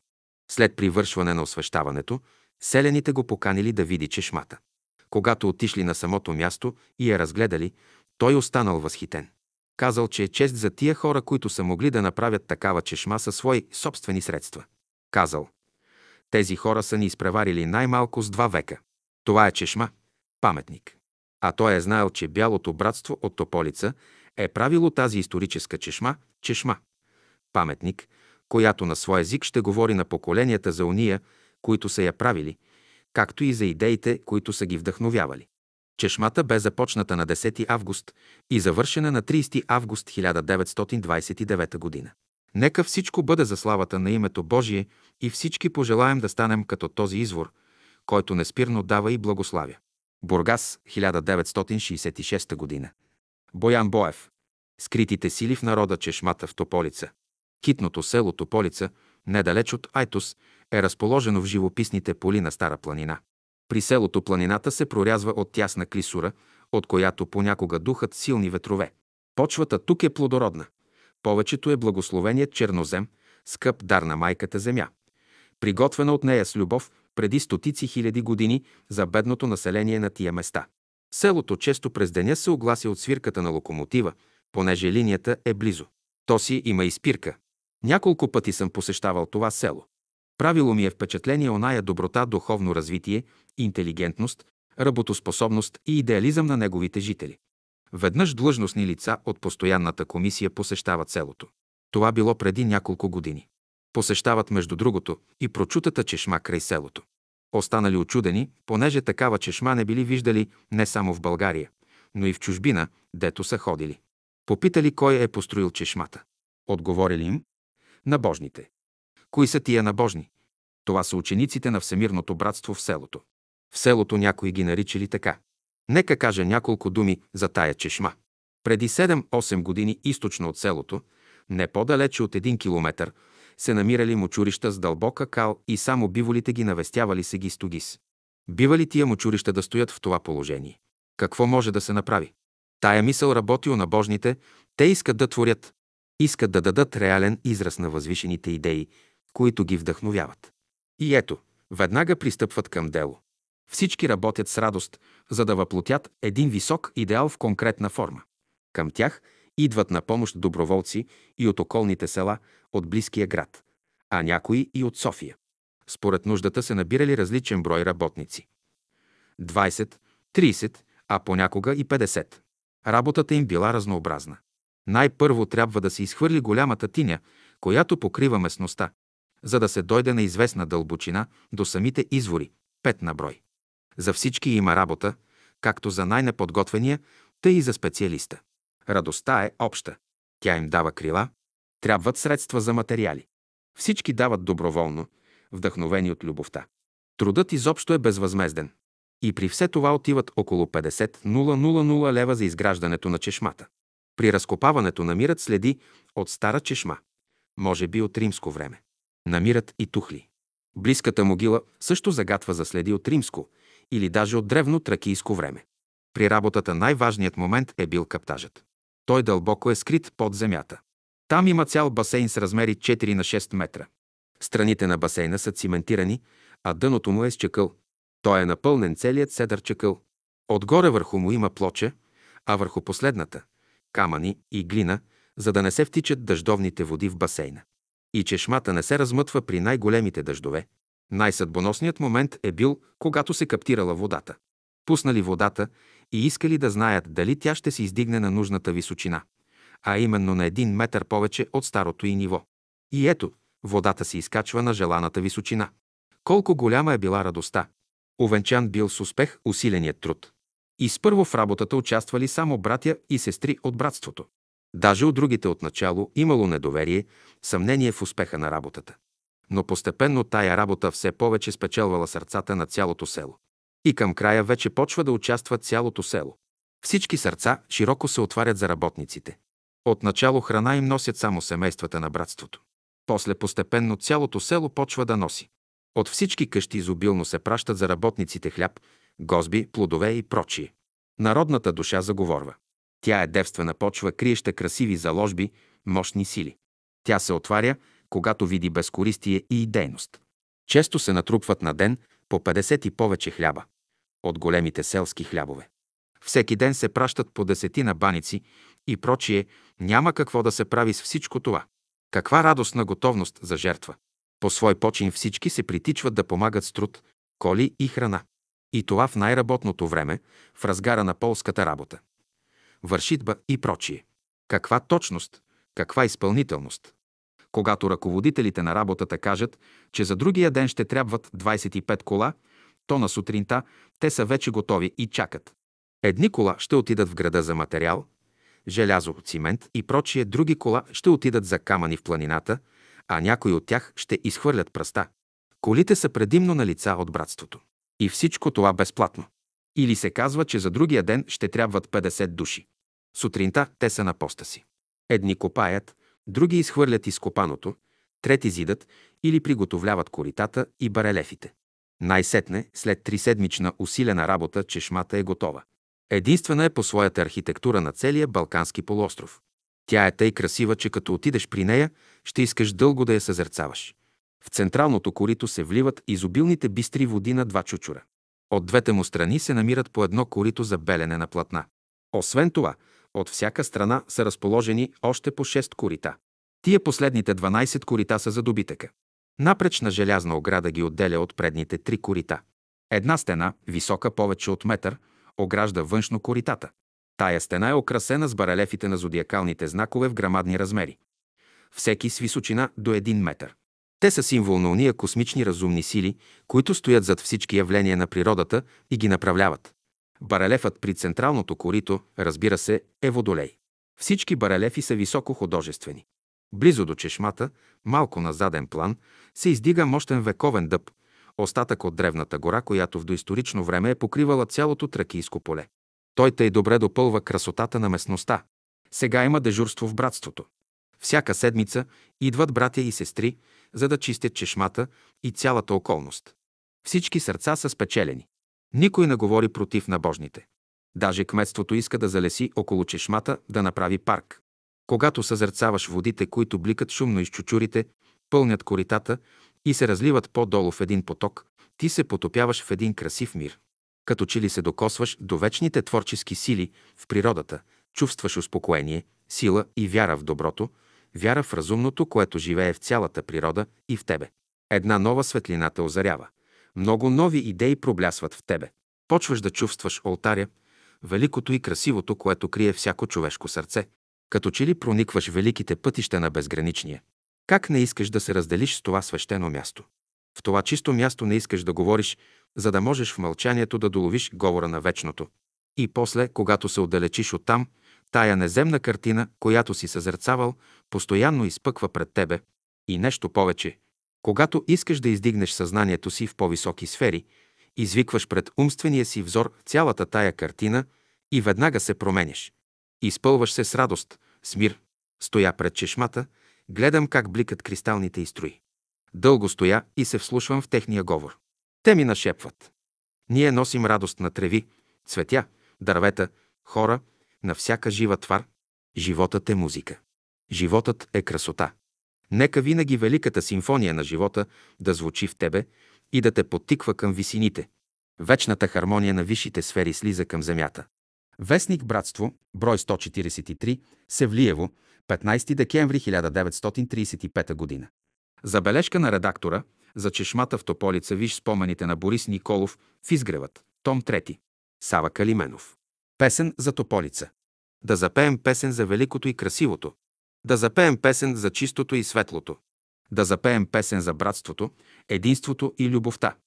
Песен за бъдещето, за той, което идва вече, за всички хора и народи на земята, за той, което в един малък мащаб, в един скромен размер, е реализирано вече тук, в нашата малка България. Да изпеем песен за Тополица, светлият пример за всички нас, за всички села и градове, за всички хора и народи, за цялата земя.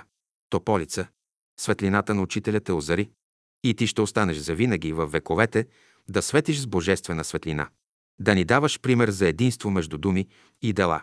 Да ни сочиш пътя за дейно приложение на учението, за влагане в живота на могъщите сили, които се съдържат в живото божествено слово, донесено ни от учителя, за прилагане на великите божествени закони, на които той ни научи. Тополица. Айтос. Светлина, светлина, светлина. Мир, любов, светлина. Така е написано, така и днес стои написано с дребни бели камъчета на върха, който се издига над братската градина в околността на Айтос. Мир, любов, светлина. Божествен мир, божествена любов, божествена светлина. Това са Тополица и Айтос. Тук тополите са много. Тополите са емблема на Тополица и Айтос. Тополите с могъщ устрем вървят право нагоре, стремят се към небето, към Бога. А думичката Ай, с която започва името на града, означава свещен. Свещен е Айтос за нас. Свещени са околностите му, дето е братската градина. Свещена е Тополица, дете, рожба на Айтос. Свещени ще останат те за винаги, за всички. Защото те ни дадоха и ни дават жив, нагледен, достоен за подражание пример. Защото те сложиха началото на дейното, искрено, усърдно приложение на учението. 1912 година. Божествената светлина, донесена на земята от учителя, озари тук първом най-високия връх. Гранитния, могъщия, непоколебимия стълб на учението в този край, любимия, незабравимия, предания, принципния, винаги последователен в думи и дала наш старши брат. Георги Куртев. Основоположник на братското движение в този край, Файтус и околността.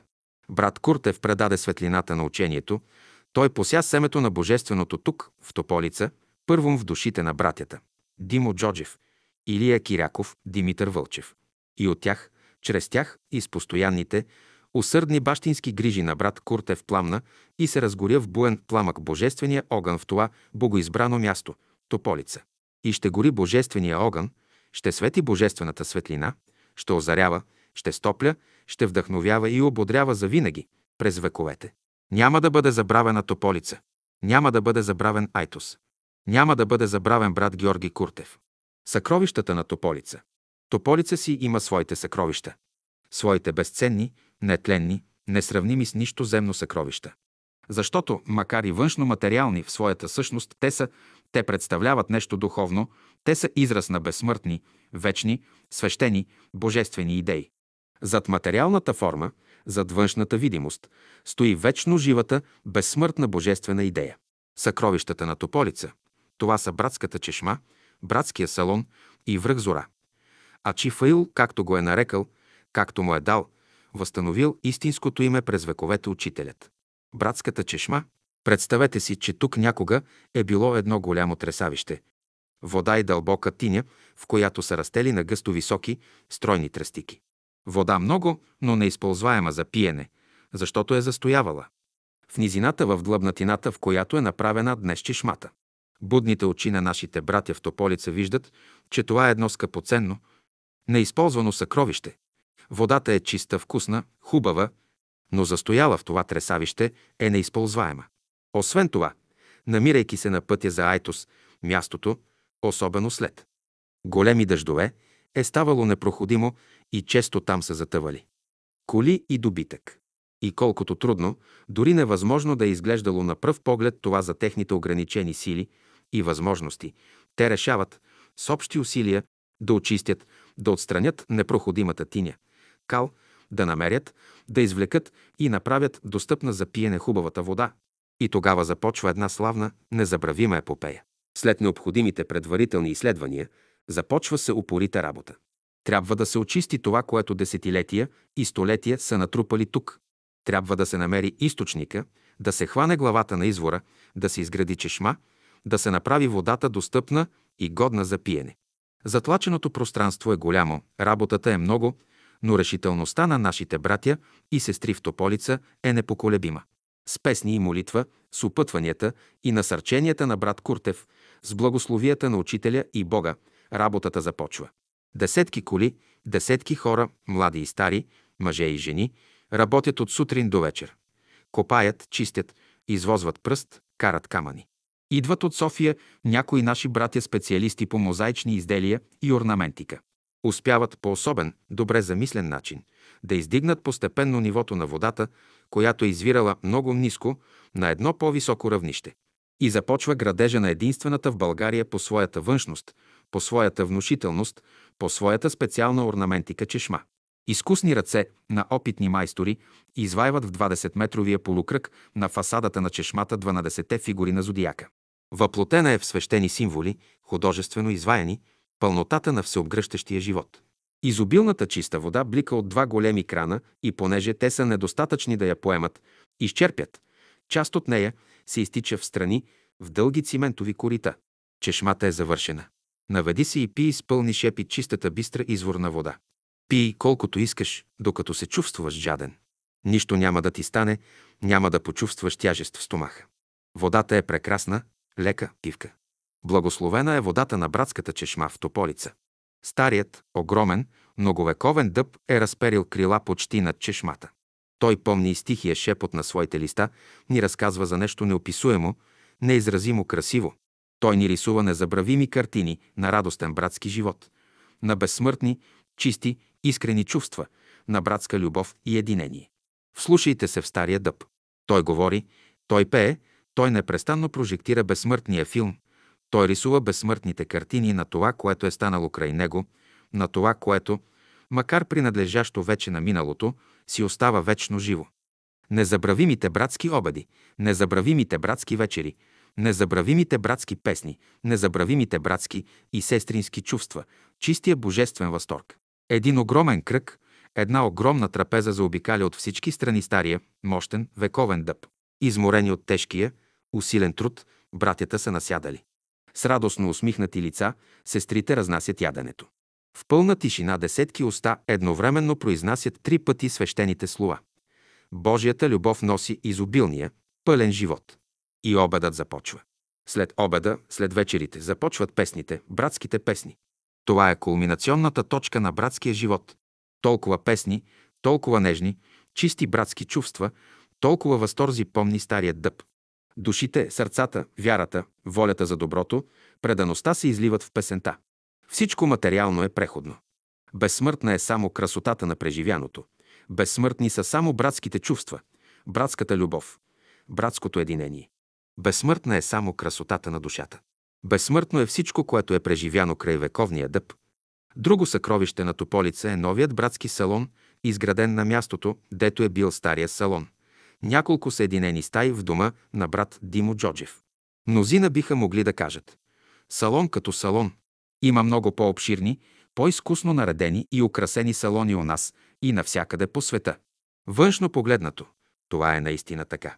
По големина, по украса, по външен вид, братския салон в Тополица не може да се състезава с постиженията на модерната. Съвременна архитектура в това отношение. Обаче тук има, тук присъства, тук живее и ще живее вечно. Нещо невидимо, неосезаемо, нещо величествено и свещено, нещо несравнимо, нещо божествено. Това е душата, духът, това е духовният облик, вложен, изграден, вграден в тази постройка, заедно с тухлите и камъните, от чувствата, мислите, предаността, жертвоготовността на нашите братя и сестри в Тополица, които са изградили безплатно, безкорисно, със собствения си труд тази постройка. Не е лесно да се построи със собствен труд едно подобно здание. Обаче в нашите братя и сестри в Тополица има един ум, едно сърце, една душа, една воля, една непреклонна решителност. Те се ръководят от правилото, дадено ни от учителя. Кажи и направи. Те не отлагат, не се задоволяват само с планове и мечти. А и народната пословица казва речено, сторено. И още веднъж се повтаря тук красотата на вдъхновения, радостния, безкорисния братски и сестрински труд. Още веднъж се изживяват сцените, картините на братското единение и любов, на дълбоката преданост към делото на учителя, както това бе край вековния дъб при изграждането на чешмата. Няма да споменаваме имена, кой повече, кой по-малко е дал от своето сърце, от своите сили, от своята преданост за изграждането на този наш храм. Всеки, кой повече, кой по-малко, е вложил по нещо от душата си, от любовта си в неговото изграждане. И за това братския салон в Тополица не е обикновено здание. Той не е изграден само от камъни, пясък, вари тухли. Той е постоянно денонощно горящ фар, от който излъчват своята. Светлина и топлина чувствата, любовта, предаността, пожертвователността на тези, които са го изградили. Изградили са го със свещен трепет в душите си, без никакво лошо чувство, без да допуснат нито една лоша дума. Има нещо видимо, то е, да речем, обикновено. Но има и нещо невидимо, нещо необикновено. То се издига безкрайно високо, то е безсмъртно, съвършено, несравнимо. Защото, ще повторим, безсмъртни са само проявите на душата, безсмъртна е любовта, безсмъртна е красотата на душата. Времето, вековете, хилядолетията – нямат власт над тях. И ако някога, след хилядолетия, никакви материални следи не останат от съграденото тук, окото на прозорливеца пак ще вижда да гори тук вечно духовния пламък, създаден, роден в душите и сърцата, чрез мислите и чувствата на строителите. И отново любящи сърца, чисти души и чисти ръце ще изградят, ще възстановят в още по-голяма красота и величие това, което е било някога тук. Това, което е днес тук. Третото, може би най-ценното съкровище на Тополица е върхът Зора. Той се е наричал и до сега още се нарича от някои караманеца. Но в изпълнение завета на пътстванията на учителя, неговите ученици се стараят да превръщат всичко отрицателно, всичко несъвършено в названия, чувства, мисли, отношения в положително светло добро. И така Караманица, черният връх, днес вече е връх Зора. А истинското име на това свято място – името, което то носи във вековете, в вечността, името, дадено, възстановено от учителя, е Чифайл. Навярно с това свещено име са го наричали още богомилите, които са имали тук някога свой център. Навярно така се е наричало и по времето на Орфея.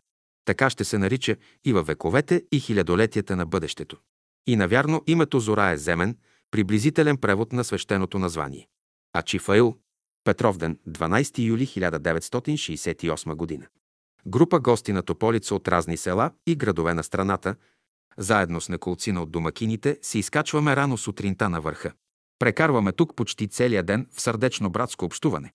Разговори, четене беседа от учителя, молитви и песни, песни, песни, наши братски песни, песни от учителя. Незабравими песни, незабравими минути, часове, незабравим възторг.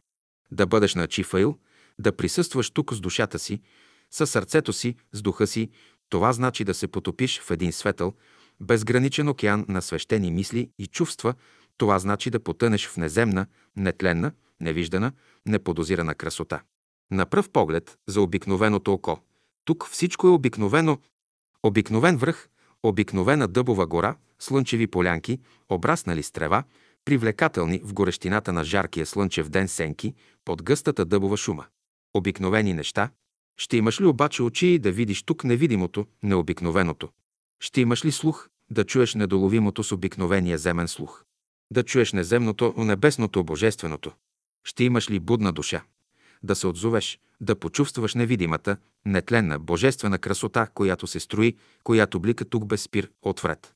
А Чифаил е един божествен духовен, невидим, нетленен извор. От тук бликат му гъщи сили, които издигат, вдъхновяват, укрепяват, окриляват духа на тези, които са избрали и тръгнали по пътя на доброто, по пътя на братството, единството, на любовта. Тук трептят, обгърнати в дълбоко мълчание, вибрациите, мислите, чувствата, преживяванията, духовната сила и духовната красота на нашите предшественици, идвали, живели, свещенодействували някога тук, в вековете и хилядолетията на миналото. Да замълчим. Нещата не могат да бъдат изказани. Нещата трябва да бъдат преживени, те трябва да бъдат почувствани. Те трябва да бъдат възприяти в мълчанието. И още едно съкровище притежава Тополица. Съкровище с необикновена, нетленна върховна стойност. Това са двете картини в братския салон от покойния наш брат, художника Генчо Алексиев, едната от които е самият оригинал, втората, в умален вид, авторско копие на оригинала, който се намира в салона на братската градина край Айтос. Истински великото никога не парадира, никога не се натрапва, не се вдига излишен шум около себе си. Така брат Генчо Алексиев живя и си замина от този живот безшумно. За мнозина незабелязан, от мнозина неразбран и неоценен, без да дава вид колко велико, дълбоко, съдържателно, епохално е неговото творческо дело. Но за това, за картините на брат Генчо Файтус и Тополица, ще говорим другаде. Най-хубавото в Тополица, това са очите на нашите брати и сестри, от които се излъчва любовта. Най-хубавото в Тополица, това са душите и сърцата, изпълнени, пламнали в огъня на любовта. Най-хубавото в Тополица, това е устремът към висините, стремежът към Бога, стремежът към единство в думи и дела. Вярата, предаността, твърдостта, постоянството в прилагането на учението, в изпълнението волята на Бога. Тополите растат право нагоре. Всичко е символ. Тук дори и лицата на новите жители на Тополица, преселниците, помаци и турци, дошли от Кърджалийско, се чете нещо чисто, нещо благородно, духовно. Защото в Тополица всичко е хубаво и за това няма да забравим Тополица. Незабравима е Тополица. Незабравима ще остане тя днес, утре и завинаги и във вековете. И за това нашите души и сърца вечно ще пеят песен за Тополица. Нашите мисли винаги ще летят към нея. Нека цъфти и расте, нека крепне и се възвеличава духовно и физически Тополица. Нека братската любов, братското единение, нека божествената красота, божествения мир и чистота завинаги простират крилото си над нея. Лей се е песен за Тополица по цялата наша страна, лей се е песен за Тополица по цялата наша земя. Лей се е песен за Тополица по целия свят. Да обичаме Тополица, да мислим, да си спомняме винаги за Тополица. Да бъдем като Тополица. 15 юли 1968 година. Братската градина Айтос. И стефтерчето на Георги Куртев. За синархическата варига. Преди наряда всяка сутрин съзерцание. Синархическата варига на любовта на Господа нашего Исуса Христа се представлява за сега от 10 души братя членове с център Благия ни учител.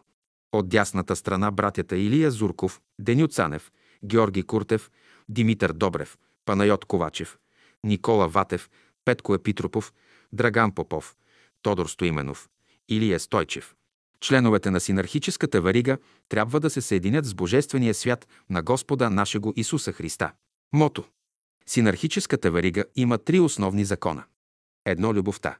Божественият свят на Господа нашего Исуса Христа. Там, дето съществува абсолютната истина, абсолютната любов, абсолютната мъдрост, абсолютната добродетел, абсолютната правда. Гдето е всичко в мир, ред и хармония. Две вярата. Ангелски свят. Там, отдето се управляват всички държави на физическото поле и се създават всички нареждания, закони, духовенството и гдето се отделят доброто от злото. Три надеждата. Материалният и физическият свят, в които живеем и се движим. Гдето се разглеждат всички сметки по вземание и давание и гдето се отглеждат сирачета и вдовиците. Синархическата варига има шест вътрешни правила, които трябва да освоим. Първо правило. Вярвам от сърце и душа в единния вечен истинен и благ Бог на живота, който е говорил. Второ правило. Вярвам в единния Господ Спасител, който ни говори сега. Трето правило. Вярвам в единния и вечен и благ дух, който е изработил спасението на всички. Четвърто правило. Вярвам в Господа Исуса Христа, едничкия приятел и брат на всички. Пето правило. Да се изпълни волята на единния истинен и праведен Бог без колебание. Шесто правило. Да се възцари хармонията на пълното единство между нас. Особено правило. Преди изгрев на слънце ще мислим върху едно любовта. Какво влияние оказва върху живота, тялото, сърцето, ума и волята. Две мъдростта. Каква светлина внася в тялото, сърцето, ума и волята. Три истината. Каква сила внася в тялото, сърцето, ума и волята. След тия медитации произнасят се думите. Бог да въдвори своето царство на земята между нас. Продължителността на медитирането ще бъде по чувство. Мястото и условията няма да се гледат. Непременно трябва да се медитира. След това следва специалния наряд. Молитва при 36-часовия пост. Да премахне и разпръсне Бог всички уния врагове и всички лоши мисли, които пречат и спъват Божието дело. Да се прослави името Му. Да бъде волята Му. Да дойде царството Му, както горе на небето, така и долу на земята. Молитва. Господи, ние Ти благодариме за този хубав живот, за този хубав свят, който си създал у нас. Искаме да живееме според тази любов, която си внесъл в душата ни. Твоята светлина озари умовете ни и с тази светлина да разрешим онзи божествен въпрос, който седи пред вратата на нашата душа. 13 февруари 1927 година. За съзерцание всяка вечер вън, на открито небе от една до 10 минути. Бог царува на небето, Бог царува в живота, да бъде името му благословено. Всяка мисъл, която произвежда светлина, е гениална. Тя е божествена мисъл. Всяко чувство, което има малка светлина, е хубаво чувство. Всяко действие, около което е образувана светлина, което създава приятна аура, направи го. Всяка мисъл, която е неопределена, около нея има тъмнина, тя е лоша мисъл, не се поддавайте на нея. Всяко чувство, което няма светлина около себе си, е лошо чувство. Пазете се от него. От всяко действие, което е обградено с тъмнина, пазете се. Запалената свещ е умът.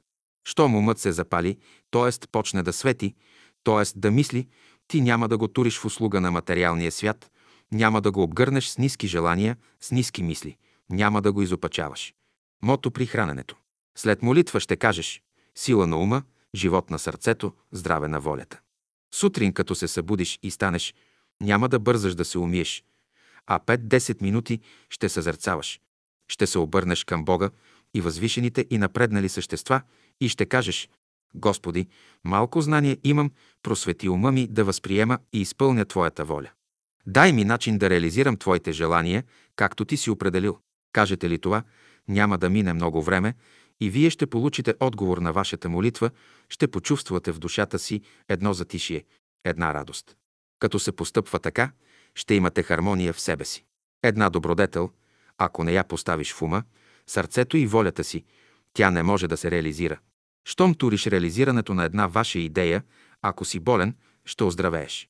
На кои Господ помага? На мечтателите, които страдат. Страданията винаги се произвеждат от едно разумно същество. Колкото страданието е по-голямо, то съществото, което го произвежда, е поразумно, но всичко това е за добро. Когато мисълта на всички е насочена в една цел, всичко се постига. То мяза на една вещ, вързана с въже, и като теглят всички, привличат я при себе си. А ако теглят на разни страни, нищо не се постига. В осма серия, 24 беседа, 27 страница казва Бог, който живее в мене, той не умира. Бог, който живее в мене, сиромах не става. Бог, който живее в мене, роб не може да стане. Бог, който живее в мене, не може да се обесили, не може да се обесърчи, не може да се отчае. Правило за великите души. Искай любовта. Търси мъдростта. Хлопай за истината. Гдето е истината, ходи там. Гдето е мъдростта, мисли там. Гдето е любовта, живей там. Слънцето, от което е слязал Христос, се казва Алфеола и сега ние към това слънце пътуваме. Волът в човека означава божественото търпение, което той трябва да има. Лъвът е божествената сила, която човек трябва да има. Орелът – това е полетът на човешкия дух, вярата. Човекът – това е човешката разумност в човека. Който се обръща за помощ към Бога, веднага ще я има. да се чете Данаил и живота на Аврама, Исака, Якова, Йосифа. Формула за здравето. Слушам, ставам, здрав съм, силен съм тази формула, като се изговаря и ще се марширува, когато я изговаряш седнал или легнал, ще маршируваш мислено. Когато усещаш страх, унилие или тревога, ще казваш Слушам Господа. Ставам, когато Той иде. Здрав съм, защото Бог е при мене. Силен съм, защото обитавам в Неговата сила. Каквато работа и да работите, трябва да отделяте 10 минути, за да се изпраща по една добра мисъл в пространството. Господи, да се изпълни Твоят план на земята. Да се изпълни небесният план на земята. 12 август 1948 година. Господи, затвори врата на злото. Господи, дай мир и светлина на всяка душа. Гаспар, Валтасар, Мелихор са тримата мъдреци, които дойдоха от изток да се поклонят на родилия се Христос. Молитва, дадена от небето на Учителя. Господи, Боже мой, направи ме да видя Твоето лице, развесели ме заради името си, благослови ме заради милостта си, освети ме заради духът си, въздигни ме заради Словото си. Помогни ми заради обещанието си, ръководи ме заради истината си, крепи ме заради правдата си. И бъди ти благословен всякога, защото си благ и истинен към всички. Амин. Имената на тримата мъдреци, които посетиха рождението на Христа, в яслите са Гаспар, Валтасар, Мелихор. Ръководителят на Тодор Стоименов е Арахангел Ферони. Той казва, Тодор Стоименов и Пеню Киров са от най-възвишената планета Фетош. Името на Пеню Киров е Четвъровластни Перуил, а на Тодор Стоименов – Азаил. Духовете на минералното царство се казват гноми. На водата – унди. На въздуха – силфи. На огъня – саламандри. Книгата Новото начало, страница 281-282 описва. Изток означава божествената правда, справедливостта. Север – божествената истина, свободата. Юг – божественото добро, което всеки човек трябва да приеме и предаде. Запад – добрата обхода. На същата страница. Ако дишаш и благодариш на Бога за въздуха, който приема твоето свръхсъзнание, правилно приема благата, които въздухът носи и правилно ги предава.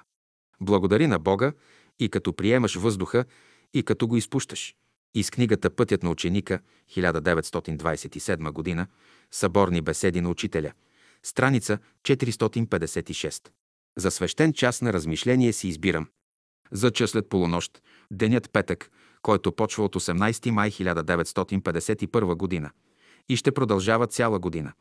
Първо, през този час ще се прекарва в дълбоко размишление, за да се справим с всички мъчноти, които се изпречват на пътя ни. Второ, в този час ще се разговаряме с всички окултни ученици на тази школа, на която и аз съм ученик. Трето, всички окултни ученици в целия свят, също и в духовния свят, се интересуват от малкия духовен прогрес и успех на нас. И когато се намираме в затруднение, те ни се притичат на помощ. Четвърто, работата ни в този свещен час ще е за недоразуменията, които срещаме, за надделяване на мъчнотиите и за нашето повдигание.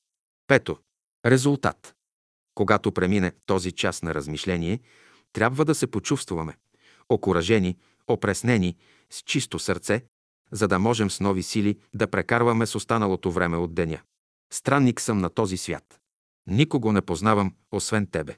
Ти, Господи Боже мой, си създал всичко за мене. Аз възнасям своята благодарност към Тебе. На Тебе, Господи, възложих своето упование. Да възлезе молбата ми към Тебе. Молитва за България. Господи, Боже наш, Ти, който бдиш над света, чуй нашата утринна молитва. Озари ни с лъчите на могъщия си дух и разпали в сърцата ни искрата, която си вложил в нас. Укрепи в гърдите ни пламъка на свободата и правдата. Просвети ни да бъдем смели и доблесни българи, достойни за своя славен род, за Твоята велика милост. Ти, който си вдъхновявал за светли дела, нашите духовни първенци. Ти, който си благославял мече, на нашия войн и си го водил към подвиг и величие. Господи, Ти няма да забравиш и нас. Простри десницата си над нас, да вървим по този път с нашия избран народ. И нашите братя, Твои верни, заседнали в своята земя по Твоята воля.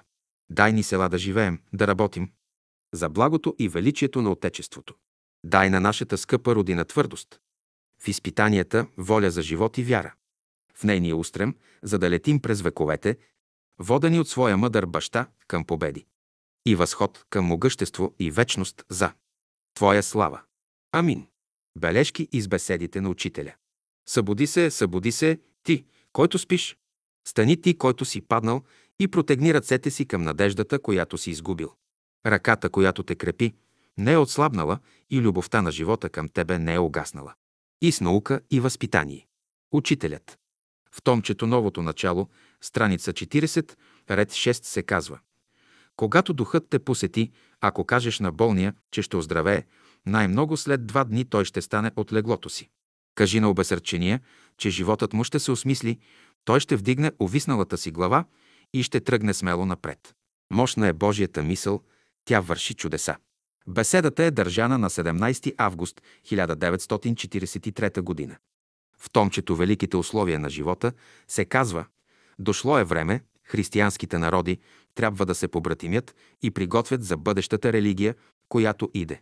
След 1945 г. тя ще дойде, ще се наложи на човечеството и ще го преобрази. Тя е религията на труда. След нея ще дойде новото учение, учение на живота.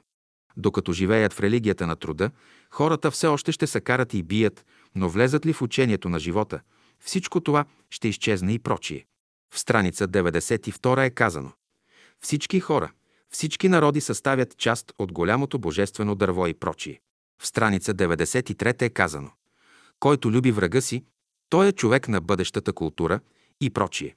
Беседата е държана на 9 февруари 1919 г. в София. В беседата Вечно подмладяване се казва Кой създава добрите и лошите условия? Прочети цялата страница, а особено внимание обърни, гдето се казва Дишайте дълбоко, за да се изпълнят дробовете ви с въздух, да се намести диафрагмата. Пазете се от гордостта, подадете ли се, падение ви очаква. Който страда от сърцебиене, е горделив човек. Който страда от коремоболие, също е горделив. Който страда от главоболие, е щеславен. Ето защо, като те хване сърцебиене, дишай дълбоко и заповядай на диафрагмата да слезе долу, да не натиска сърцето. Да се прочете цялата 95-та страница, като се почне от 94-та страница. Беседата е държана на 14 ноември 1923 г. София. В томчето Новото начало, страница 282, най-долните редове, се казва Благодари на Бога, като дишаш дълбоко, като приемеш въздуха и като го изпущаш. В беседата получаваше ги, страница 129 от половината надолу се казва Ние не дойдохме да разрушим, но да изпълним великия закон на любовта, мъдростта и истината. Всеки може да опита това. Направете само един опит, но искрено. Какъв опит да направим? Някой заболее до смърт, нека се обърне към Бога с думите Господи, ако това, което ни се проповядва в Твое име, е истина, помогни ми да оздравея. Обещавам, че ще ти служа. Ако объркате сметките си, пак ще се обърнеш към Бога и ще кажеш Господи, ако това, което учителят ни проповядва в Твое име, е верно, помогни ми да се оправят сметките си. Ще посветя живота си в служба на Бога и така нататък продължи страницата. Аз съм го проверил пръв. Поверете мъчнотиите си на Бога на любовта, мъдростта и истината, и Той ще ви освободи от тях.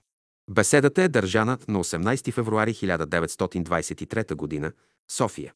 А на страница 207 от половината надолу се казва Любов се изисква от всички ви.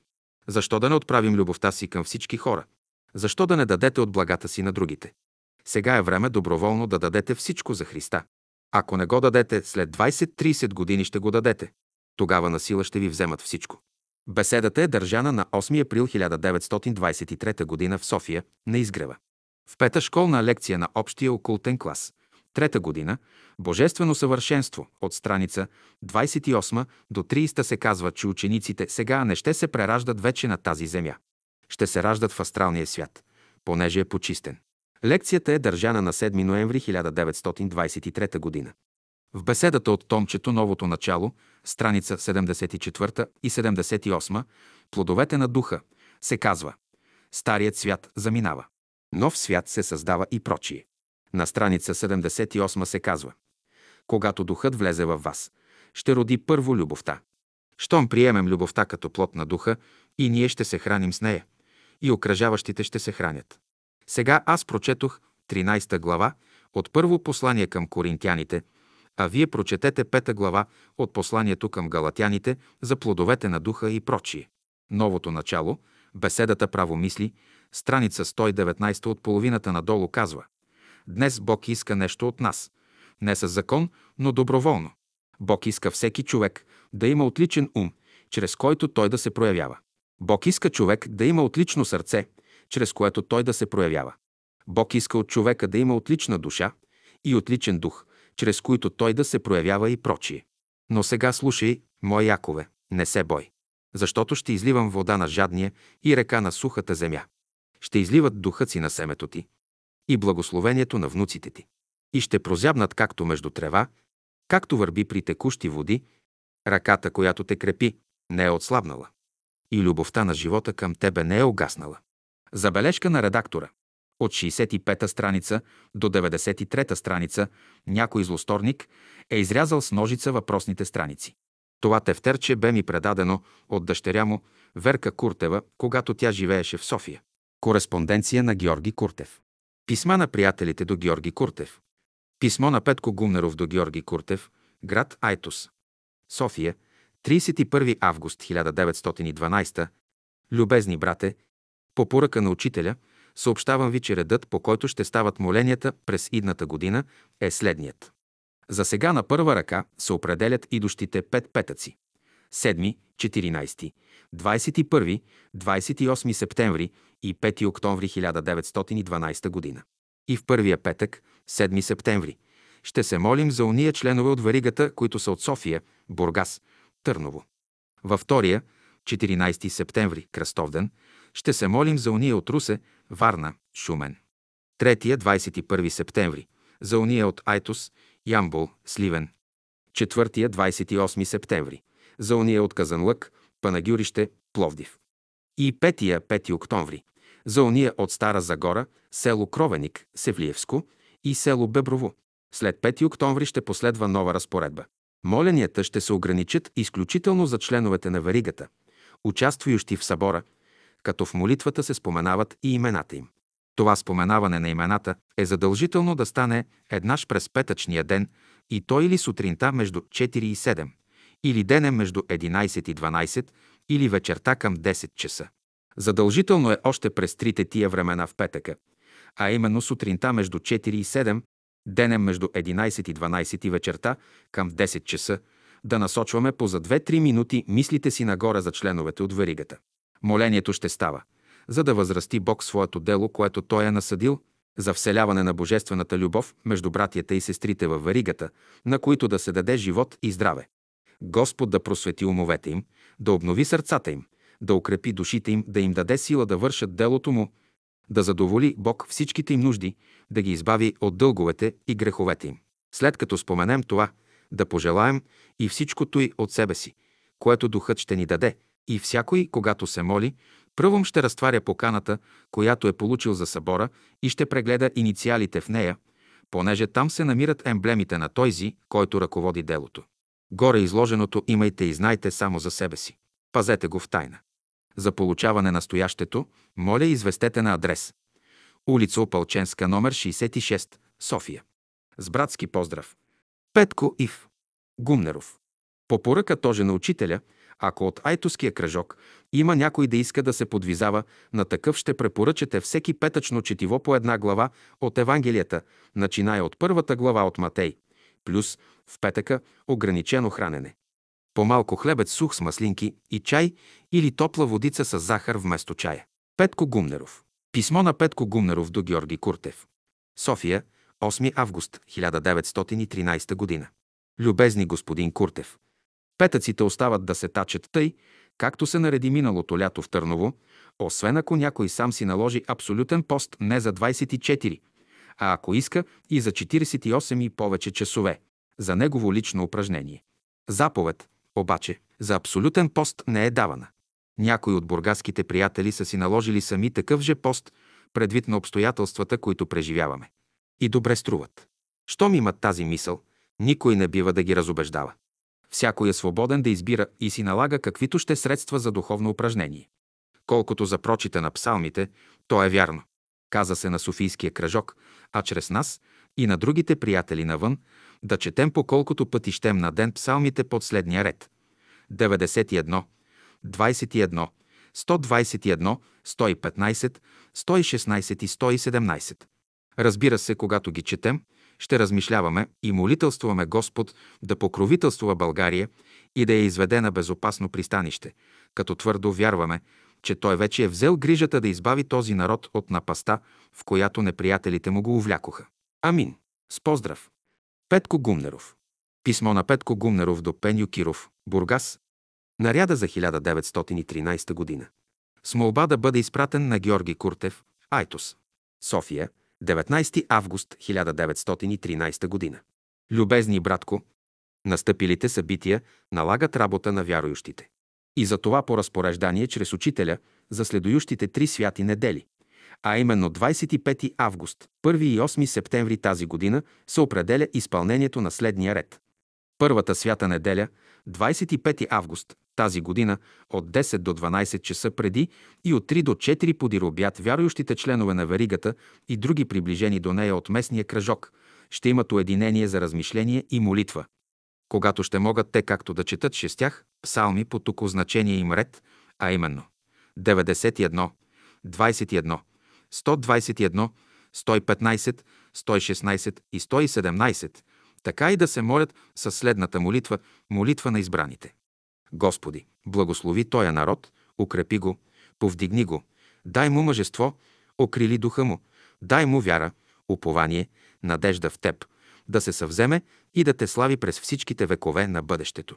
Стори, Господи Боже наш, това, заради великото си име, с което си знаен през всичките векове. Направи да се освети името Ти пред всички народи и да знаят, че Ти си само един, в когото няма измяна и който си всякога силен да помагаш и да избавяш. Разпръсни враговете ни, Господи, от пред лицето си, ние ще те славословим с чисто сърце, когато ни помогнеш и превъзмогнеш против лукавите духове на ада, които искат да развалят Твоето дело. Ти, Господи, сам действай сега с крепката си ръка. Стори това заради Господ нашего Исуса Христа, чрез което име Ти си благоволил да те призоваваме. Амин. Тази молитва могат да си препишат само мъжете, които ще вземат участие в изпълнението на ряда, а жените, ученици, нека си я научат на изуст, без да я преписват. Във втората и третата святи недели, 1 и 8 септември тази година, ще се изпълни същото, само с тая разлика, че последното уединение за размишление няма да става от 3 до 4 часа, а ще става от 10 до 11 часа през нощта. Размишлението и молението ще бъде за подобрение работата на България, за в полза на делото Господне. Уединението всеки ще прави в дома си или гдето намери за угодно да се уедини, само че това уединение няма да се прави нито сам, нито всички, а или само по двама, или само по трима. Не бива нито по-малко от двама, нито повече от трима. Горното разпореждение се отнася само за мъжете, верующи. То не бива да се съобщава на жените, защото към тях то не се отнася. На верующите жени от варигата и приближените до нея от местния кръжок да се каже само, че те през същите три святи недели трябва да ходят в православната църква сутрин от 7 до 9 часа, през които часове ще се молят тоже за подобрение работата на България, за в полза на делото Господне. А вечерта от 10 до 11 часа в същите неделни дни ще прекарват в уединение по домовете си. Прави в молитва пред Господа пак за работите на България за в полза на делото Божие. На обяд и в трите святи недели няма да се яде. Ядене ще има само сутрин между 7 и 8 часа и вечерта тоже между 7 и 8 часа и то лека храна. Това е за всинца. Изложеното тук съобщете и на братята. Георги Куртев от Айтос и майор Сотиров. С братски поздрав до всинца. Петко Гумнеров. Писмо на Пеню Киров до Георги Куртев. Град Бургас, 10 септември 1913 година. Любезни брате, предвид положението, в което се намира нашия народ, по благото разпореждане на небето ни се отреждат още 7 неделни дни, начиная от 15 този месец, да ги употребим за доброто на България по същия начин, както предшествующите три седмици. Пред обедното служение на първата седмица, 15 септември 1913 г., ще бъде от 10 до 12 часа, а след обедното от 3 до 4 часа. Втората седмица. 22 септември пред обедното от 10 до 12 часа, а след обедното от 10 до 11 часа през нощта. Третата седмица. 29 септември пред обедното от 10 до 12 часа, след обедното от 10 до 11 часа през нощта. Четвъртата седмица. 6 октомври пред обедното от 10 до 12 часа, след обедното от 3 до 4 часа. Неделя, 13 октомври, почивка. Петата седмица, 20 октомври, пред обедното от 10 до 12 часа, след обедното от 10 до 11 часа през нощта. Шестата седмица, 27 октомври, пред обедното от 10 до 12 часа, след обедното от 10 до 11 часа през нощта. Неделя, 3 ноември, почивка. Седмата седмица, 10 ноември, пред обедното от 10 до 12 часа, след обедното от 10 до 11 часа през нощта. За жените. Във всичките тия определени неделни дни ще бъде преди обяд в православната църква от 7 до 9 часа, а след обяд, през първите 4 седмици, ще се събират от 3 до 4 часа на групи от по 2 или по 3, а останалите 3 седмици от 10 до 11 часа през нощта поединично в домовете си. Ще четат псалмите по реда, определен за мъжете. Храната, също както е казано за мъжете. Друго. Понеже мнозина от нас не са погледнали на пентаграма с подобающата сериозност и значение и са забравили, че бе казано, че или трябва да работиш за славата Божия, или ако не работиш, то е пентаграма. Има демоническа сила за разорение и погубление, та ще ни докара зло. И ето, че това се изпълни, за което някои от нас в едно или друго пострадаха, а при това пострада и народа ни. Този знак Божий е в нас, за да може да ни ползва. Когато се молим и гледаме в него, трябва да го обграждаме мислено в долните два кръга от следующите цитати. Първи кръг. Търсете първом Царството Божие и Неговата правда и всичко друго ще ви се приложи. Втори кръг.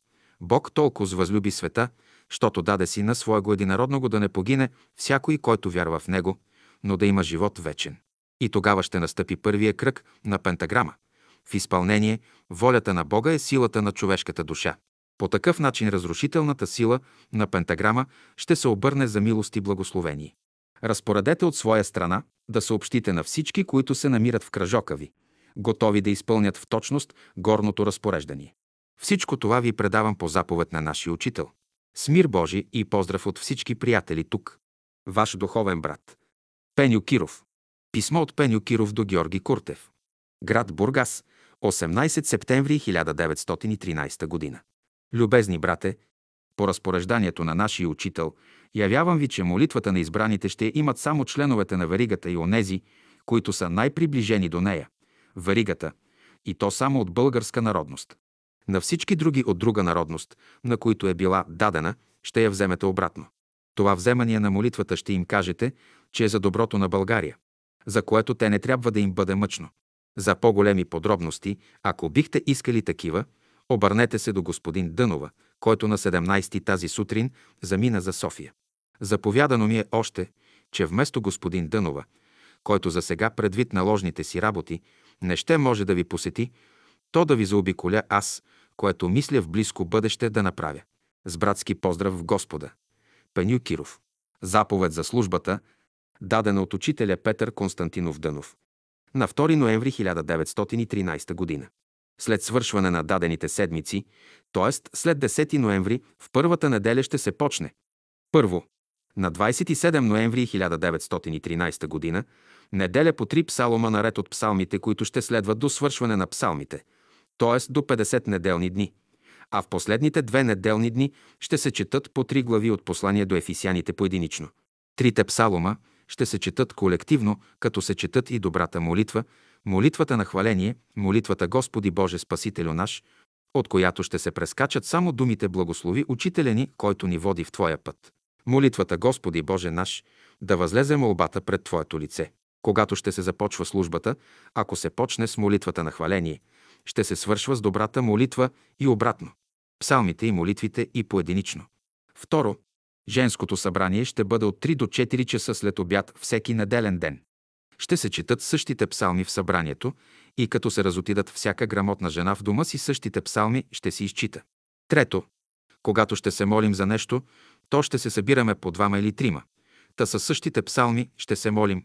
Четвърто, Всяка сутрин всеки от членовете на кръжока след молитвата ще изчита по 10 стиха, като почне от първа глава на Евангелие от Матея и следва до свършването му и така ще се продължавало свършването на четирите Евангелия. Почерка е на Георги Куртев.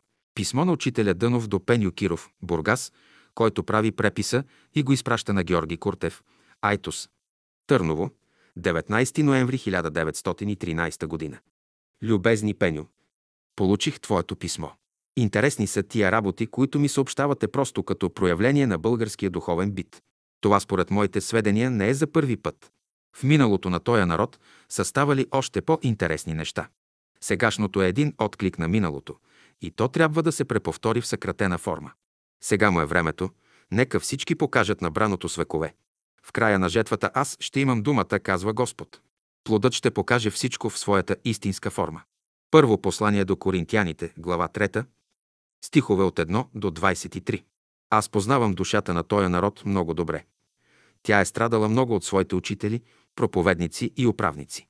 Тя има още малко да пострада, след което тя веднъж завинаги ще се освободи от старото робство. Зная, вам ви е тежко, като гледате да става онова, което причинява страдание. Вам ви е тежко на душата, като гледате да стават дребните подразделения, но такива са законите за сега, в този Божий свят. Господ е допуснал всичко да расте и да се развива. И на доброто, и на злото е определил място. Ако първият човек, поставен при най-благоприятни условия, не устоя в своята първа чистота и измени на Господа. И ако първата жена, взета от най-чистата есенция на човешката душа, се увлече от примамливите думи на змията и стори първото престъпление. Сега какво очаквате от тяхното потомство? Може ли водата да се повдигне по-горе от извора си? Не. Цярът на всичките неща трябва да се търси другаде. Роденото от плата е плът, казва Христос. Сегашното положение. А роденото от духа. Дух, то е бъдещето, в което е скрит елексира на живота, на новото възраждане, чрез възкресение и безсмъртие. Тук е потребна голяма виделина, дълбоко знание и обширна мъдрост. Дресировка и възпитание са две неща съвършено различни. Тъй различни в своето естество, както събирание и изваждане и умножение и деление. Едина процес обхваща външната страна, механическа, а другия вътрешната, органическа. Който се е учил само да събира и изважда, той не е разбрал живота. Първите човеци се грешиха там, в събиранието и изважданието. Ева направи първото събирание на запретените плодове и извади наяве вкусът на плодовете и Господ направи изважданието, изпажданието. В начало беше им казано да умножават и разплодяват. Правя ви намек за един велик духовен закон, върху който почива целия живот. Вие често отдавате всичко все на дявола. Да, това е вярно, само при тия отношения на живота, гдето има събирание и изваждане, но не и гдето има умножение и оплодяване. Моите думи ще ви станат ясни, ако ви цитирам думите на писанието, гдето се казва «Делата на плата и плодовете на духа». Дела и плодове едно и също нещо ли са? Не. Следователно, който очаква от делата си да се повдигне, той е първокласен невежа. Онова, което може да повдигне човека, то са плодовете на духа. За тия плодове е казано да се умножават и разплодяват вътре в човешката душа. Желанията и мислите – това са скритите семена на божествения живот. И аз ще пристъпя да ви посоча къде започва злото. Баща повиква тримата си сина и им дава по три ореха. Първият ги изял, вторият ги дал, третият ги посял. От първите се родили всичките вълци, от вторите – всичките овци, а от третите – всичките човеци. Изядеш вълк си, даваш овца си, посяваш човек си. Сега изкуството е да се разбере какво иска бащата. Казано е плодете се, умножавайте се и завладейте рибите, птиците и земята. Но за това си иска знание и мъдрост и сила. Не е казано завладявайте человеците. И всеки, който се стреми да завладява това, за което не му е позволено, е на крив път. Това са делата на плата. Това е ядението, това е вълкът, това са раздорите, крамолите и тям подобните. Аз желая да ви заставя да гледате по-дълбоко, по-обширно на Божиите наредби. Ще плачем, кога сме деца, ще се смеем, кога сме млади, ще мислим, кога сме стари. Сега, които плачат, нека плачат, които се смеят, нека се смеят, които мислят, нека мислят. Някои хора са като търговци на вехто, всичко купуват. Други са като млади нагиздени моми, само очакват. А други като млади момци, обути, напети, потропват, похлопват, своето щастие търсят. А останалите обмислят кои от трите пътища да хванат. Малкото с любов е за предпочитане пред многото с раздор. Имайте предвид, че небето може да ви даде да разполагате с неговото богатство и сила само тогава, когато се окажете достойни по ум, по душа, по сърце и по вярност и смирение. Дайте място на дървото, на дървото на живота да се разклонява, разширява, да се умножава и разплодява във вас и да принесе плод, достоен за ядение. Дайте място на бащата любов и на майката, радости на чадото им, мирът да сте в свръзка с Бога. Дайте място на бащата, дълготърпението и на майката, благост и на детето им, милосърдието, за да сте в общение с ангелите. Дайте място на бащата, вяра и на майката, кротост и на чадото им, въздържанието, за да сте в свръзка с добрите хора по лицето на земята и с любящите вас, ваши напреднали братя и сестри в царството на мирът. Моя душевен поздрав към всички приятели и братия. Вам всякога верен. Петър Константинов Дънов. Бургас, 13 декември 1913 година. Писма на учителят Петър Дънов до Георги Куртев и на Георги Куртев до учителя. Писмо на учителя Петър Дънов до Георги Куртев. София, 1 април 1913 година. Любезни Боздоганов и Георги Куртев, получих писмото ви. В тия времена на изпит потребна е пълна вяра в Господа, който направлява всичките работи на народите и тяхното повдигание и служение. Сега се намирате в една епоха, когато се ликвидират сметките на цели столетия. И всичко това, което гледате пред вас да става, това са вземаници и даваници на миналото. Както е казано, с каквато мярка си мерил, със същата ще ти се възмери. Държавите на земята трябва да се научат да управляват добре. Турция за своето вироглавство и несправедливост. Сега плаща кърмичните последствия на този велик закон. Вие се радвайте, че сте в една струя, която носи този народ нагоре към доброто. Човешките несправедливости постепенно ще замрат. Когато се изтребят вълците от земята, няма да има вече кой да дави овцете.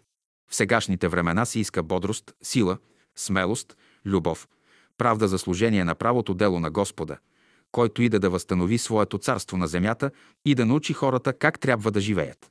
Бъдете радостни и весели. Господ е с нас. Той ще ни повдигне, Той ще ни укрепи и ние ще му бъдем народ, предан да му служим с трудолюбие. Страданията, които гледате пред себе си, са уроци възпитателни за нас. Жертви трябват всякъде. Всяко дело, добро или зло, иска своите жертви, иска своя труд и своята полза. Следователно, вземайте полука в добрата страна на това, което гледате. А бъдещето пред вас след време ще ви разкрие тайните на живота. Струва си човек като умира, да знае защо умира и като напуща този свят, да знае защо го напуща. Аз ви следя на бойното поле. Всичко е ясно пред моя поглед. Гледайте на великите дела, които Господ върши. Той оживява. Той умъртвява. Той дава радост и веселие и той го взема, когато хората не слушат. Той повдига народите, благославя ги, праща ги да му вършат работата на земята и когато го не слушат, ги наказва и ги лишава от своето благоволение. Като Господ люби един народ, той му дава умни и добри ръководители, а когато ги наказва, дава им глупци. И добре е, когато слеп слепа го като води и двамата в ямата. Сегашните събития са отлични. Те поясняват много работи. На Турция и предложиха да даде права на тия народи. Тя отказа. Сега я бият за нейните безброй лъжи по минало Оланджак. И тъй лъжата не помага. Ако тя се бе завзела да тури едно добро управление на справедливост, това не би и се случило. Но Турция вече си заминава.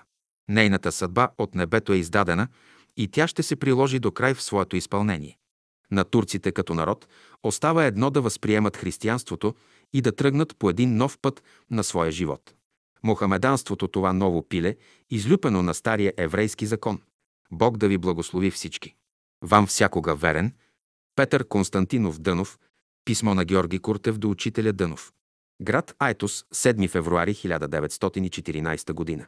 Благи учителю наш, като прося Твоето благословение и да ви явя, че днес пристигна господин Пеню Киров да ни поучи в Божият път. Също днес пристигна от село Ачларе, Карнобатско, един брат, Жечо Вълков, в домът на когото от недълго време е почнало да става молитвено събрание, както в другите градища и села. Обаче на четвърти вечерта, като били на молитва, неговата госпожа. Именуема Славка е била обзета от един дух, който разно говорил чрез нея. като е казвал, че Германия и Австрия ще бъдат победени, Турция ще воюва с Гърция и последната щяла да бъде победена. Русия щяла да победи и унищожи Турция, но и на руския цар щяла да се търкаля главата и много още други работи, между които и това, че карала мъжа си да ляга на лявата си ръка и силно да я натиска, понеже дяволът е бил там, за да може да го победи и много други от такъв род приказки. Това положение в нея следва от четвърти вечерта и продължава до сега, без да е освободена. Мъжът и Жечо, ръководител на това молитвено събрание, оплашен от това положение днес пристигна в Айтос и яви всичко това на мене и господин Кирова. Съветвахме се с господин Киров и решихме някой от Айтос да отиде в това село в този дом и да направи молитва и разбере работата, а най-вече да доложим на вас за тази случка.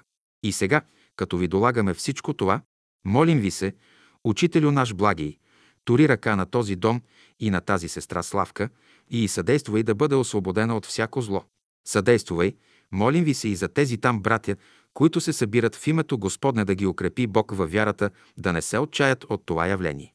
Благослови и моя дом и всички братя и сестри Файтос. Приемете поздрав от господин Пеню Киров. Като целувам десницата ти, учителю благий, оставам винаги верен и покорен твой ученик. Писмо на учителя Дънов до Георги Куртев. София, 19 февруари 1914 г. Любезни господин Куртев, получих вашите писма. Имайте пълна вяра и търпение, всичко ще се оправи. Вяра, с която да се приложи волята на Господа на земята. Всички страдат от свои грешки. Ходете във виделината и не бойте се. Трябва да се изправят отношенията на хората към Бога. Имайте мир и радост. Животът е пълен със скърби и страдания, но той носи и радости и блага. Моето и го е леко, казва Господ. Поздрави на всички ви. Ваш верен Петър Константинов Дънов. Заповед за отпразнуване духовната нова година, която става на 9 март всяка година. Първо, всички сутринта ще бъдат на църква. Във време на литургията всяко и в себе си ще чете. Добрата молитва и Господната молитва. Второ, женското събрание ще стане между 2 и 4 часа след обяд. Трето, Смесеното събрание ще стане между 7 и 9 часа вечерта, в което ще се четат Евангелията от четирите евангелиста за Възкресението на Господа Исуса Христа. И всякой от членовете на събранието с глас ще благодари на Господа за великата му милост, с която ни е оградил. Тази заповед се предаде устно чрез госпожа Стойчева на 3 март 1914 г., като идеше от София. Почерк на Георги Куртев. Писмо на учителя. Варна, 17 март 1917 г. Любезни Георги и Боян, пращам ви редът за 9 март. Изпълнете го на 9 на първия ден на Великден. Предайте го на всички наши братия и приятели по дух. Бог благославя своето дело в този свят. Любовта, вярата, надеждата не посрамят Господ, който ръководи всичко в този свят, е същия, който е бил през всичките времена на миналото, той е същия и в настоящето. Той ще бъде същия и в бъдещето. Всичко става за добро. Тъмнината дава място на светлината, лъжата на истината, омразата на любовта, злото на доброто, смъртта на живота. Аз съм животът и възкресението. Всичко живее у Бога, всичко възкръсва у Господа. Моето благословение вам и на Ивана. Ваш верен, свещеният подпис. Писмо на учителя Дънов. Варна, 28 октомври 1917 г. До всички приятели Файтус. Моя привет и поздрав на всички ви. Стойте проче е препасани с истината през чреслата си и облечени в бронята на правдата. И нозете ви да бъдат обути в приготвяне за благовестие на мир, а връх всичко това вземете щитът на вярата, с който ще можете да угасите всичките разжежени стрели на лукавия. И иземете шлемът на спасението и мечът на духът, който е Словото Божие моляще се духом на всяко време и всяка молитва и молба. И в това истото бъдете бодри с всяко стърпяване. И Бог ще изпълни сърцата ви с любов, да го познавате и да му служите с вътрешна душевна пълнота. Само така всеки един от вас ще може да разбере и проумее защо е пратен на земята. Гледайте с вяра на бъдещето, то е светло. Бог, живият, който изпълня всичко и дава всички блага. Ваш верен. Петър Константинов Дънов написано от учителя Дънов. Редът за 9 март 1918 г. Пролетно равноденствие на живота. Бележка на редактора. 9 март по стар стил е 22 март 1918 г. по нов стил. Ставане в 4. Приготвяне. Почване. Първо. С добрата молитва, с размишление върху 12 точки, съдържащи се в нея. Второ. Прочитане на истината и размишление върху основните мисли на беседата. Трето. Спомняне на всички братя, сестри, приятели. Пожелаване Божието благословение да почине на тях. Да изпълни Господ мой и Господ ваш техните души, умове и сърца с всяко утешение, радост и веселие на благия си дух. Да разберат смисъла на любовта, която е Бог, изявен в живота. Да разберат и проумеят съдържанието на вярата, която е чистия дух на живота. Да схванат образа на надеждата, която е живата божествена душа, облечена в своята божествена дреха, служителка на Бога живаго в Неговия храм. Четвърто, прочитане на лозинката и Отче наш. Моето благословение и благословението на Господа Бога на всичката пълнота да пребъде с вас и с всички по лицето на земята, сега и през всичките времена на Неговото царуване. Амин, тъй да бъде. Свещеният подпис. Жив е който ви обича. Писмо от учителя Дънов до Георги Куртев. София, 1918 година. Любезни Георги Куртев. Пътят на праведния е като на зазоряване. Душата да минава от светлина в светлина, от сухота към влага, от твърдост към мекота. Да умножава органите на своите възприятия, да оголемява прозорците на своята душа. Да намазва остите на колелата на живота с масълце, за да става движението правилно. Какво по-голямо благословение от това, човек радостно да върши волята Божия. В надежда радостни, в скръп търпеливи, в молитва постоянни. Ваш верен. Свещеният подпис. Писмо от учителя Петър Дънов до Георги Куртев. София, 26 февруари 1919 година. Любезни Георги Куртев. Във вашия край, който сте близо до морето, стига ли повече влага и имате ли повече сол? Солта е потребна в развитието на духовния живот. Христос казва на своите ученици: Вие сте солта на земята. Всички вътрешни ферментации се спират чрез солта. Аз ви пожелавам добре да посрещнете пролета на живота. 9. Това е числото на Възкресението. В трите човека го посаждат, в шесте пониква, а в девете оживява и възкръсва. Някои сега преминават числото 3, други числото 6, а трети числото 9. А Господ да ви даде по-голяма виделина и свобода на духа. Да живеем всички в единомислие. Според вас как върви растението по вас? Ако дърветата ви растат правилно, ще имате и добър плод. Всяка ветка носи след себе си и обратни реакции упадък на духовно временно впускание към чувствения живот. Навярно скъпотията и по вас се отразява и обезпокоява. Но всичко това ще мине. Трябва да се подготвите за тая година за добри работи. Господ да осъществи своите добри намерения към всички. Моя поздрав. Ваш верен. Свещеният подпис. Писмо от учителя Петър Дънов до Георги Куртев. София, 4 март 1919 година. Редът за 9 и 10 март 1919 година е следният. Ставане в 5 часа. Започване в 5 часа и 40 минути. Първо. Добрата молитва с малка пауза. Второ. Четене от Лука, втора глава, от 8 до 14 стихове. Размишление върху думите ангелски. Трето. Четене от Матея, 4 глава, от 11 до 12 стихове. Размишление. След изпит ангелите помагат. Четвърто. Четене от Деяния, 4 глава, от 24 до 31 стихове. Размишление, призоваване Господа на помощ. Пето. Четене от Деяния, 8 глава, от 26 до 40 стихове. Размишление, да слушаме кога ангела говори. Шесто четене от Деяния, 9 глава, от 3 до 7 стихове. Размишление, да спираме лошите си намерения. Седмо. Четене от Деяния, 10 глава, от 3 до 6 стихове. Размишление да изпълняваме като Корнилия. 8. Четене от Деяния, 10 глава. От 34 до 43 стихове.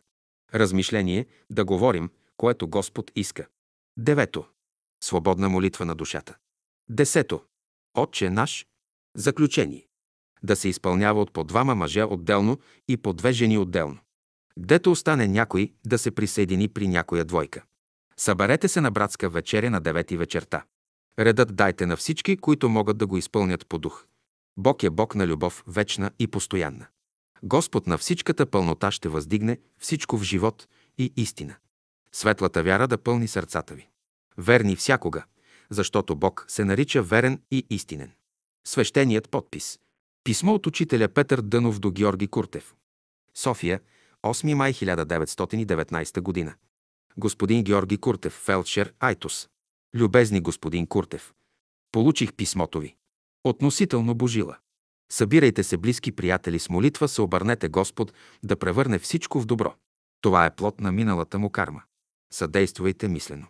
Не се бойте и не мислете противно на това, което Господният дух върши. Противоречието в душата му е внесло този смут. Аз ще следя всичко. Чистота в мисли, желания и действия. Дълбоки са пътищата Божии. Доброто, което Господ твори, то е добро. Човешкото добро, то е привидно. Един от нашите приятели, Петко, ще мине наскоро. Човек в този свят се учи само от опитности, придобити от страдания. По-напредналите души се учат и от опитността на другите. Човешките постъпки често произвождат горчиви последствия, когато се осланя на тях без божествено ръководство. Виделината на Господнето лице, Неговата сила и пълнота е нашия щит в този свят. Крепкия му дух е пазител и подслон във време на мъчнотии. Ваш верен. Свещеният подпис. Поздрав на всички верни. Писмо на Георги Куртев до учителя Петър Дънов. Айтос, 23 февруари 1920 година. Благи учителю наш, с това си писмо и да да ви доложа, че специалните беседи за женските събрания, които бяха пратени в Айтос, а именно 10 глава на Притчи, 2 глава на Исаия, 4 глава на Ефисяни, 31 притча, по тях се работи и се повтаря. Като чакахме да ни посетите, та тогава да наставите по кои беседи ще продължава да се работи, както бяхте ми казали в Търново. Обаче до сега, като не се отвори път за вашето посещение, то женските събрания продължават да стават с повторение на досегашните беседи. Горното като ви долагам, моля ви от името и на всички жени от събранието да благоволите да ни изпратите други беседи за женското събрание, ако това вие намирате за нужно или да ни наставите да се продължаваме повторение и потретвания на досегашните беседи. Вам е известно, че айтоският поп Шаханов с каква енергия работи против нашето събрание. Съгласно вашето опътвание, ние молихме Господа, ако Той го е отредил да е против нас за изпитание, да ни даде сила да понесем, а ако това Той прави от своя инициатива, то да ни освободи Господ от него. Обаче след тази наша постъпка, той много с по-голяма енергия се нахвърли против нас с много горчиви и неприлични думи, като отида до там, че освен в църквата е говорил проклятие на нас, домовете ни и децата ни до века. Но това проклятие ни изпрати написано със собствената си ръка, като гледа да ни предизвика, обаче ние мълчим. Учим се на търпение и упование на Господа. Чакаме резултата на Божията милост. Не стигна и това, но тръгна по селата, гдето има наши приятели, събира селените на публично събрание и говори против нашите събрания, като посочва за главен виновник вас. Амен, Божил и Крум ваши последователи, като сме внасяли разкол в църквата. Но, понеже събранията му са публични, като свърши своята реч, някои от нашите приятели са му възразявали доста чувствително, докато го заставят да признае, че събранията били полезни, но не трябвало да се слушат други хора вън от църквата. Поповете и прочие, и така той продължава да ни гони с разни средства. А ние продължаваме да се учим на търпение, като ви молим да ни съдействате да можем до край да изтърпим изпитанията в живота и да понесем всичко за славата Божия. Сега, като целувам десницата ви, оставам в надежда за ваш отговор. Ваш ученик Георги Куртев. Писмо от учителя Петър Дънов до Георги Куртев. София, 9 март 1920 г. Обични господин Куртев. За вашите женски събрания ще си послужите с беседите от трета серия. Клетвата на поп Шаханов ще се върне на неговата глава. Съберете се всички, които сте в един дух с пост и молитва. Помолете се на Господа да му я върне. Нека се слави името на Господа. Бъдете смели и решителни. Господ ще затвори устата на пъкъла. Лошият и нечестив дух на Шаханов няма да му помогне. А ви, чадата на Господа, бъдете благословени от Господа, Бога на всичката пълнота. Ходете всички постъпките на Святия Дух. Моя мир да пребъде с вас. Амин. Петър Константинов Дънов. Писмо от учителя Петър Дънов до Георги Куртев. София, 2 юни 1921 година. Любезни господин Куртев, живейте с вяра. Бъдещето е в ръцете на Бога. Онова, което е отредено, То ще дойде на своето време. За сега е мрачкаво, после ще бъде видело. Само Божията любов е любов. Свещеният подпис. Писмо от учителя Петър Дънов до Георги Куртев. 2 април 1924 г. София. Любезни Георги, да бъде с вас мира Христов. В живота само Божията любов може да изглади всички недоразумения в живота на душата. Временните противоречия на живота са като малките прашинки, подигнати от вятъра. Те ще се използват от духа на Божията мъдрост. Вяра непреодолима в същността на Божието ръководство. Потърсете ме в ден скръбен. Аз ще ви помогна и ще ме прославите. Ние ще сторим всичко, което е угодно Богу. Само Божията любов. Свещеният подпис. Писмо на Георги Куртев до учителя Петър Дънов. Айтос, 23 юни 1924 Благи учителю наш, няма любов като Божията любов. Нашият брат Петър Касабов от град Айтос преди три месеца е довел в София болното си от ишиясна туберкулозна почва дете, което са гипсирали. Той е получил и вашите наставления, че след като се отнеме гипса, да се излага на слънце и се маже с зехтин. От 15 дни гипсът е отнет от крака му, отокът доста значително спаднал, болки не се чувстват, а само тръпнене на крака. Мажат го с зехтин, а при добро време пекат го на слънце. Сега този брат, чрез мен ви моли за нови някои наставления. Като правене топли бани с сено или употребление на някои билки вътрешно, които ви определите. Доколкото аз хващам, както неговата, тъй и на жена му Тошка вярата за окончателното оздравяне на детето е във вашето наставление и благоволение. Затова ме и задължиха да ви моля за по-нататъчни наставления и как да постъпят. В града ни Айтос между приятелите владее дух на униние, охлаждение, отпуснатост. Няма по-раншната жизнерадостност, енергичност, ентусиазъм, бодрост, смелост и решителност. Едни се загрижиха повече за материални придобивки поради скъпия живот и на втори план остават Божието дело, което сме започнали с градината и лозето. Други, Крум и сестрите Габровски поради духовен опадък почти не се интересуват, а най-вече са отпаднали духом, след като почна по сериозно преследване на Божието дело във вашето лице. Доста се поплашиха, почнаха да се прикриват и държат повечко сметка за общественото мнение. Тъй, че за сега Божието дело за градината и лозето е изостанало в ръцете на 3-4 приятели. Обаче върви доста добре, понеже се подпомага и от смелите и решителни селски приятели. Всички приятели от селата са бодри, смели и решителни. Те добре помагат за преуспяване на започнатото дело в Айтос. Колкото гонението става по-сериозно, толкова те стават по-смели и решителни. Селата, в които има наши приятели, се обходиха от сливенския владика Иларион. Говори публично против нашето дело, заплашва с отказ на разни обряди и се мъчи да настройва населението към местни гонения против наши приятели, Отправя проклятие против тези, които следват пътя на вашето учение и заповяда на поповете непрестанно да говорят против това дело. След като обходи той селата, заобиколих ги и аз, да видя какво влияние е оказало словото му и клетвата му и да укрепя приятелите. Обаче констатирах, че нашите приятели стават повече смели и решителни, а владишките православни правят малко брожение, но много за малко време. От всичко, каквото става, аз заключавам, че Бог е допуснал това гонение да опита нас колко сме верни Нему, колко сме верни на учителя си и колко сме верни на самите себе си. С една дума Бог сега ни пресява, но доколкото схващам, макар сега в някой, и да има един малък опадък, то повечето от приятелите заедно с Петра ще рекат учителю, няма друга да думи на живота къде да отидеме. Това ме много радва и ми дава сила за по-смела и решителна работа. Благи учителю, като ви излагам всичко това, моля ви, съдействайте ни Бог да благослови и укрепи всеки го от нас смело и решително да вървим в пътя, който ни е начертал и в който вие ни водите на всички да се даде дух на бодрост, та силни в добро и мощни със Словото Божие да победим до край и да прославим Бога в живота си, в сърцата си, в ума си, в душата си и духа си. Сега, като чакам вашия отговор, целувам десницата ви и оставам ваш верен ученик Георги Куртев. Писмо от учителя Петър Дънов до Георги Куртев. Любезни Георги, писмото ви получих. Да пазят тия наставления, които им дадох в София. Да се пече на слънцето по 3-4 часа на ден. Другото само по себе си ще дойде.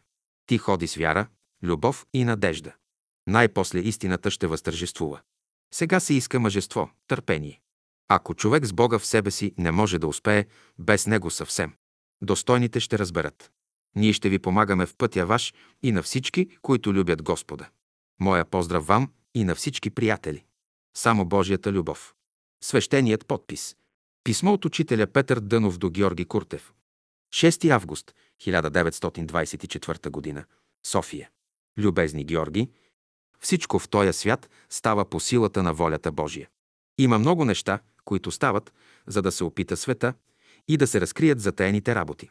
Но силата е в любовта, вярата и надеждата. За събора дали ще стане в Търново е висящ. Но нашето служение на Бога става под други закони. Ние ще ви съобщим за онова, което трябва да бъде. Бъдете бодри и весели. Иде великата развязка на всичкия земен живот. Да бъдат сърцата ви топли, умовете ви светли. Господ ще преодолее и свободата ще дойде. Не ще да се плашат вярующите отвънка. Божието благословение да бъде с вас. Моя мир да пребъде с всички, които доброволно служат на Господ. Само Божията любов. Свещеният подпис. Писмо от учителя Петър Дънов до Георги Куртев. 30 март 1925. София. Любезни Георги Куртев. Всичко в живота работи за добро и самоусъвършенствуване. От противоречията ще изваждаш полука. Грешките на другите са добри уроци. Желая ти да бъдеш умен и незлобив. В правия път на посвещението потребни са невинност, кротост, търпение и чистота.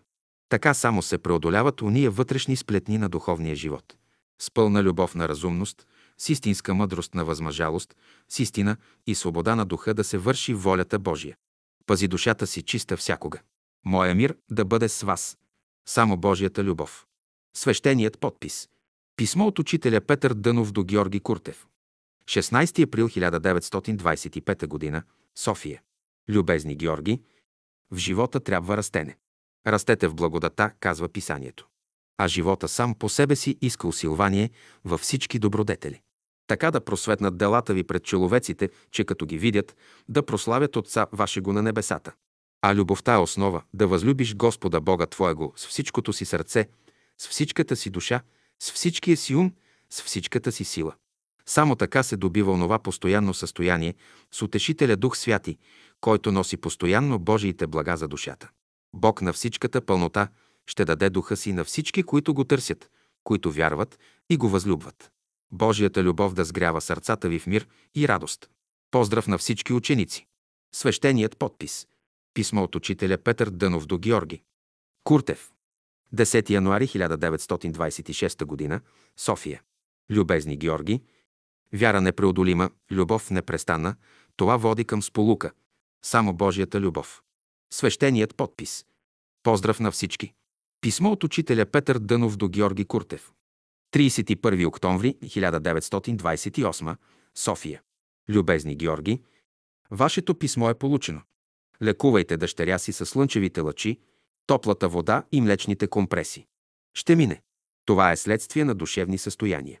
Жива вяра и Господ ще помогне. Бог е пълен живот. Мир да бъде с теб. Свещеният подпис. Писмо от учителя Петър Дънов до Георги Куртев. 24 февруари 1929 г. София. Любезни Георги, доброто сърце дава топлина, добрият ум светлина. Чрез тях Бог ни изпраща живота чрез любовта. Работете усърдно и Господ възнаграждава всяко добро дело. Поздрав на всички приятели. Поздрави и дума ви. Божията любов. Свещеният подпис. Писмо от учителя Петър Дънов до Георги Куртев. 9 април 1930 г. Любезни Георги, надявам се моето писмо да ви направи бодър и весел духом. При сегашните условия изисква се силен дух, широка душа, светъл ум и силна вяра в доброто, което Бог насажда в света. Борбата ще е до тогава, докато всичко се подчини на любовта, мъдростта и истината и живота вземе своя прав път, пътя на вечната светлина.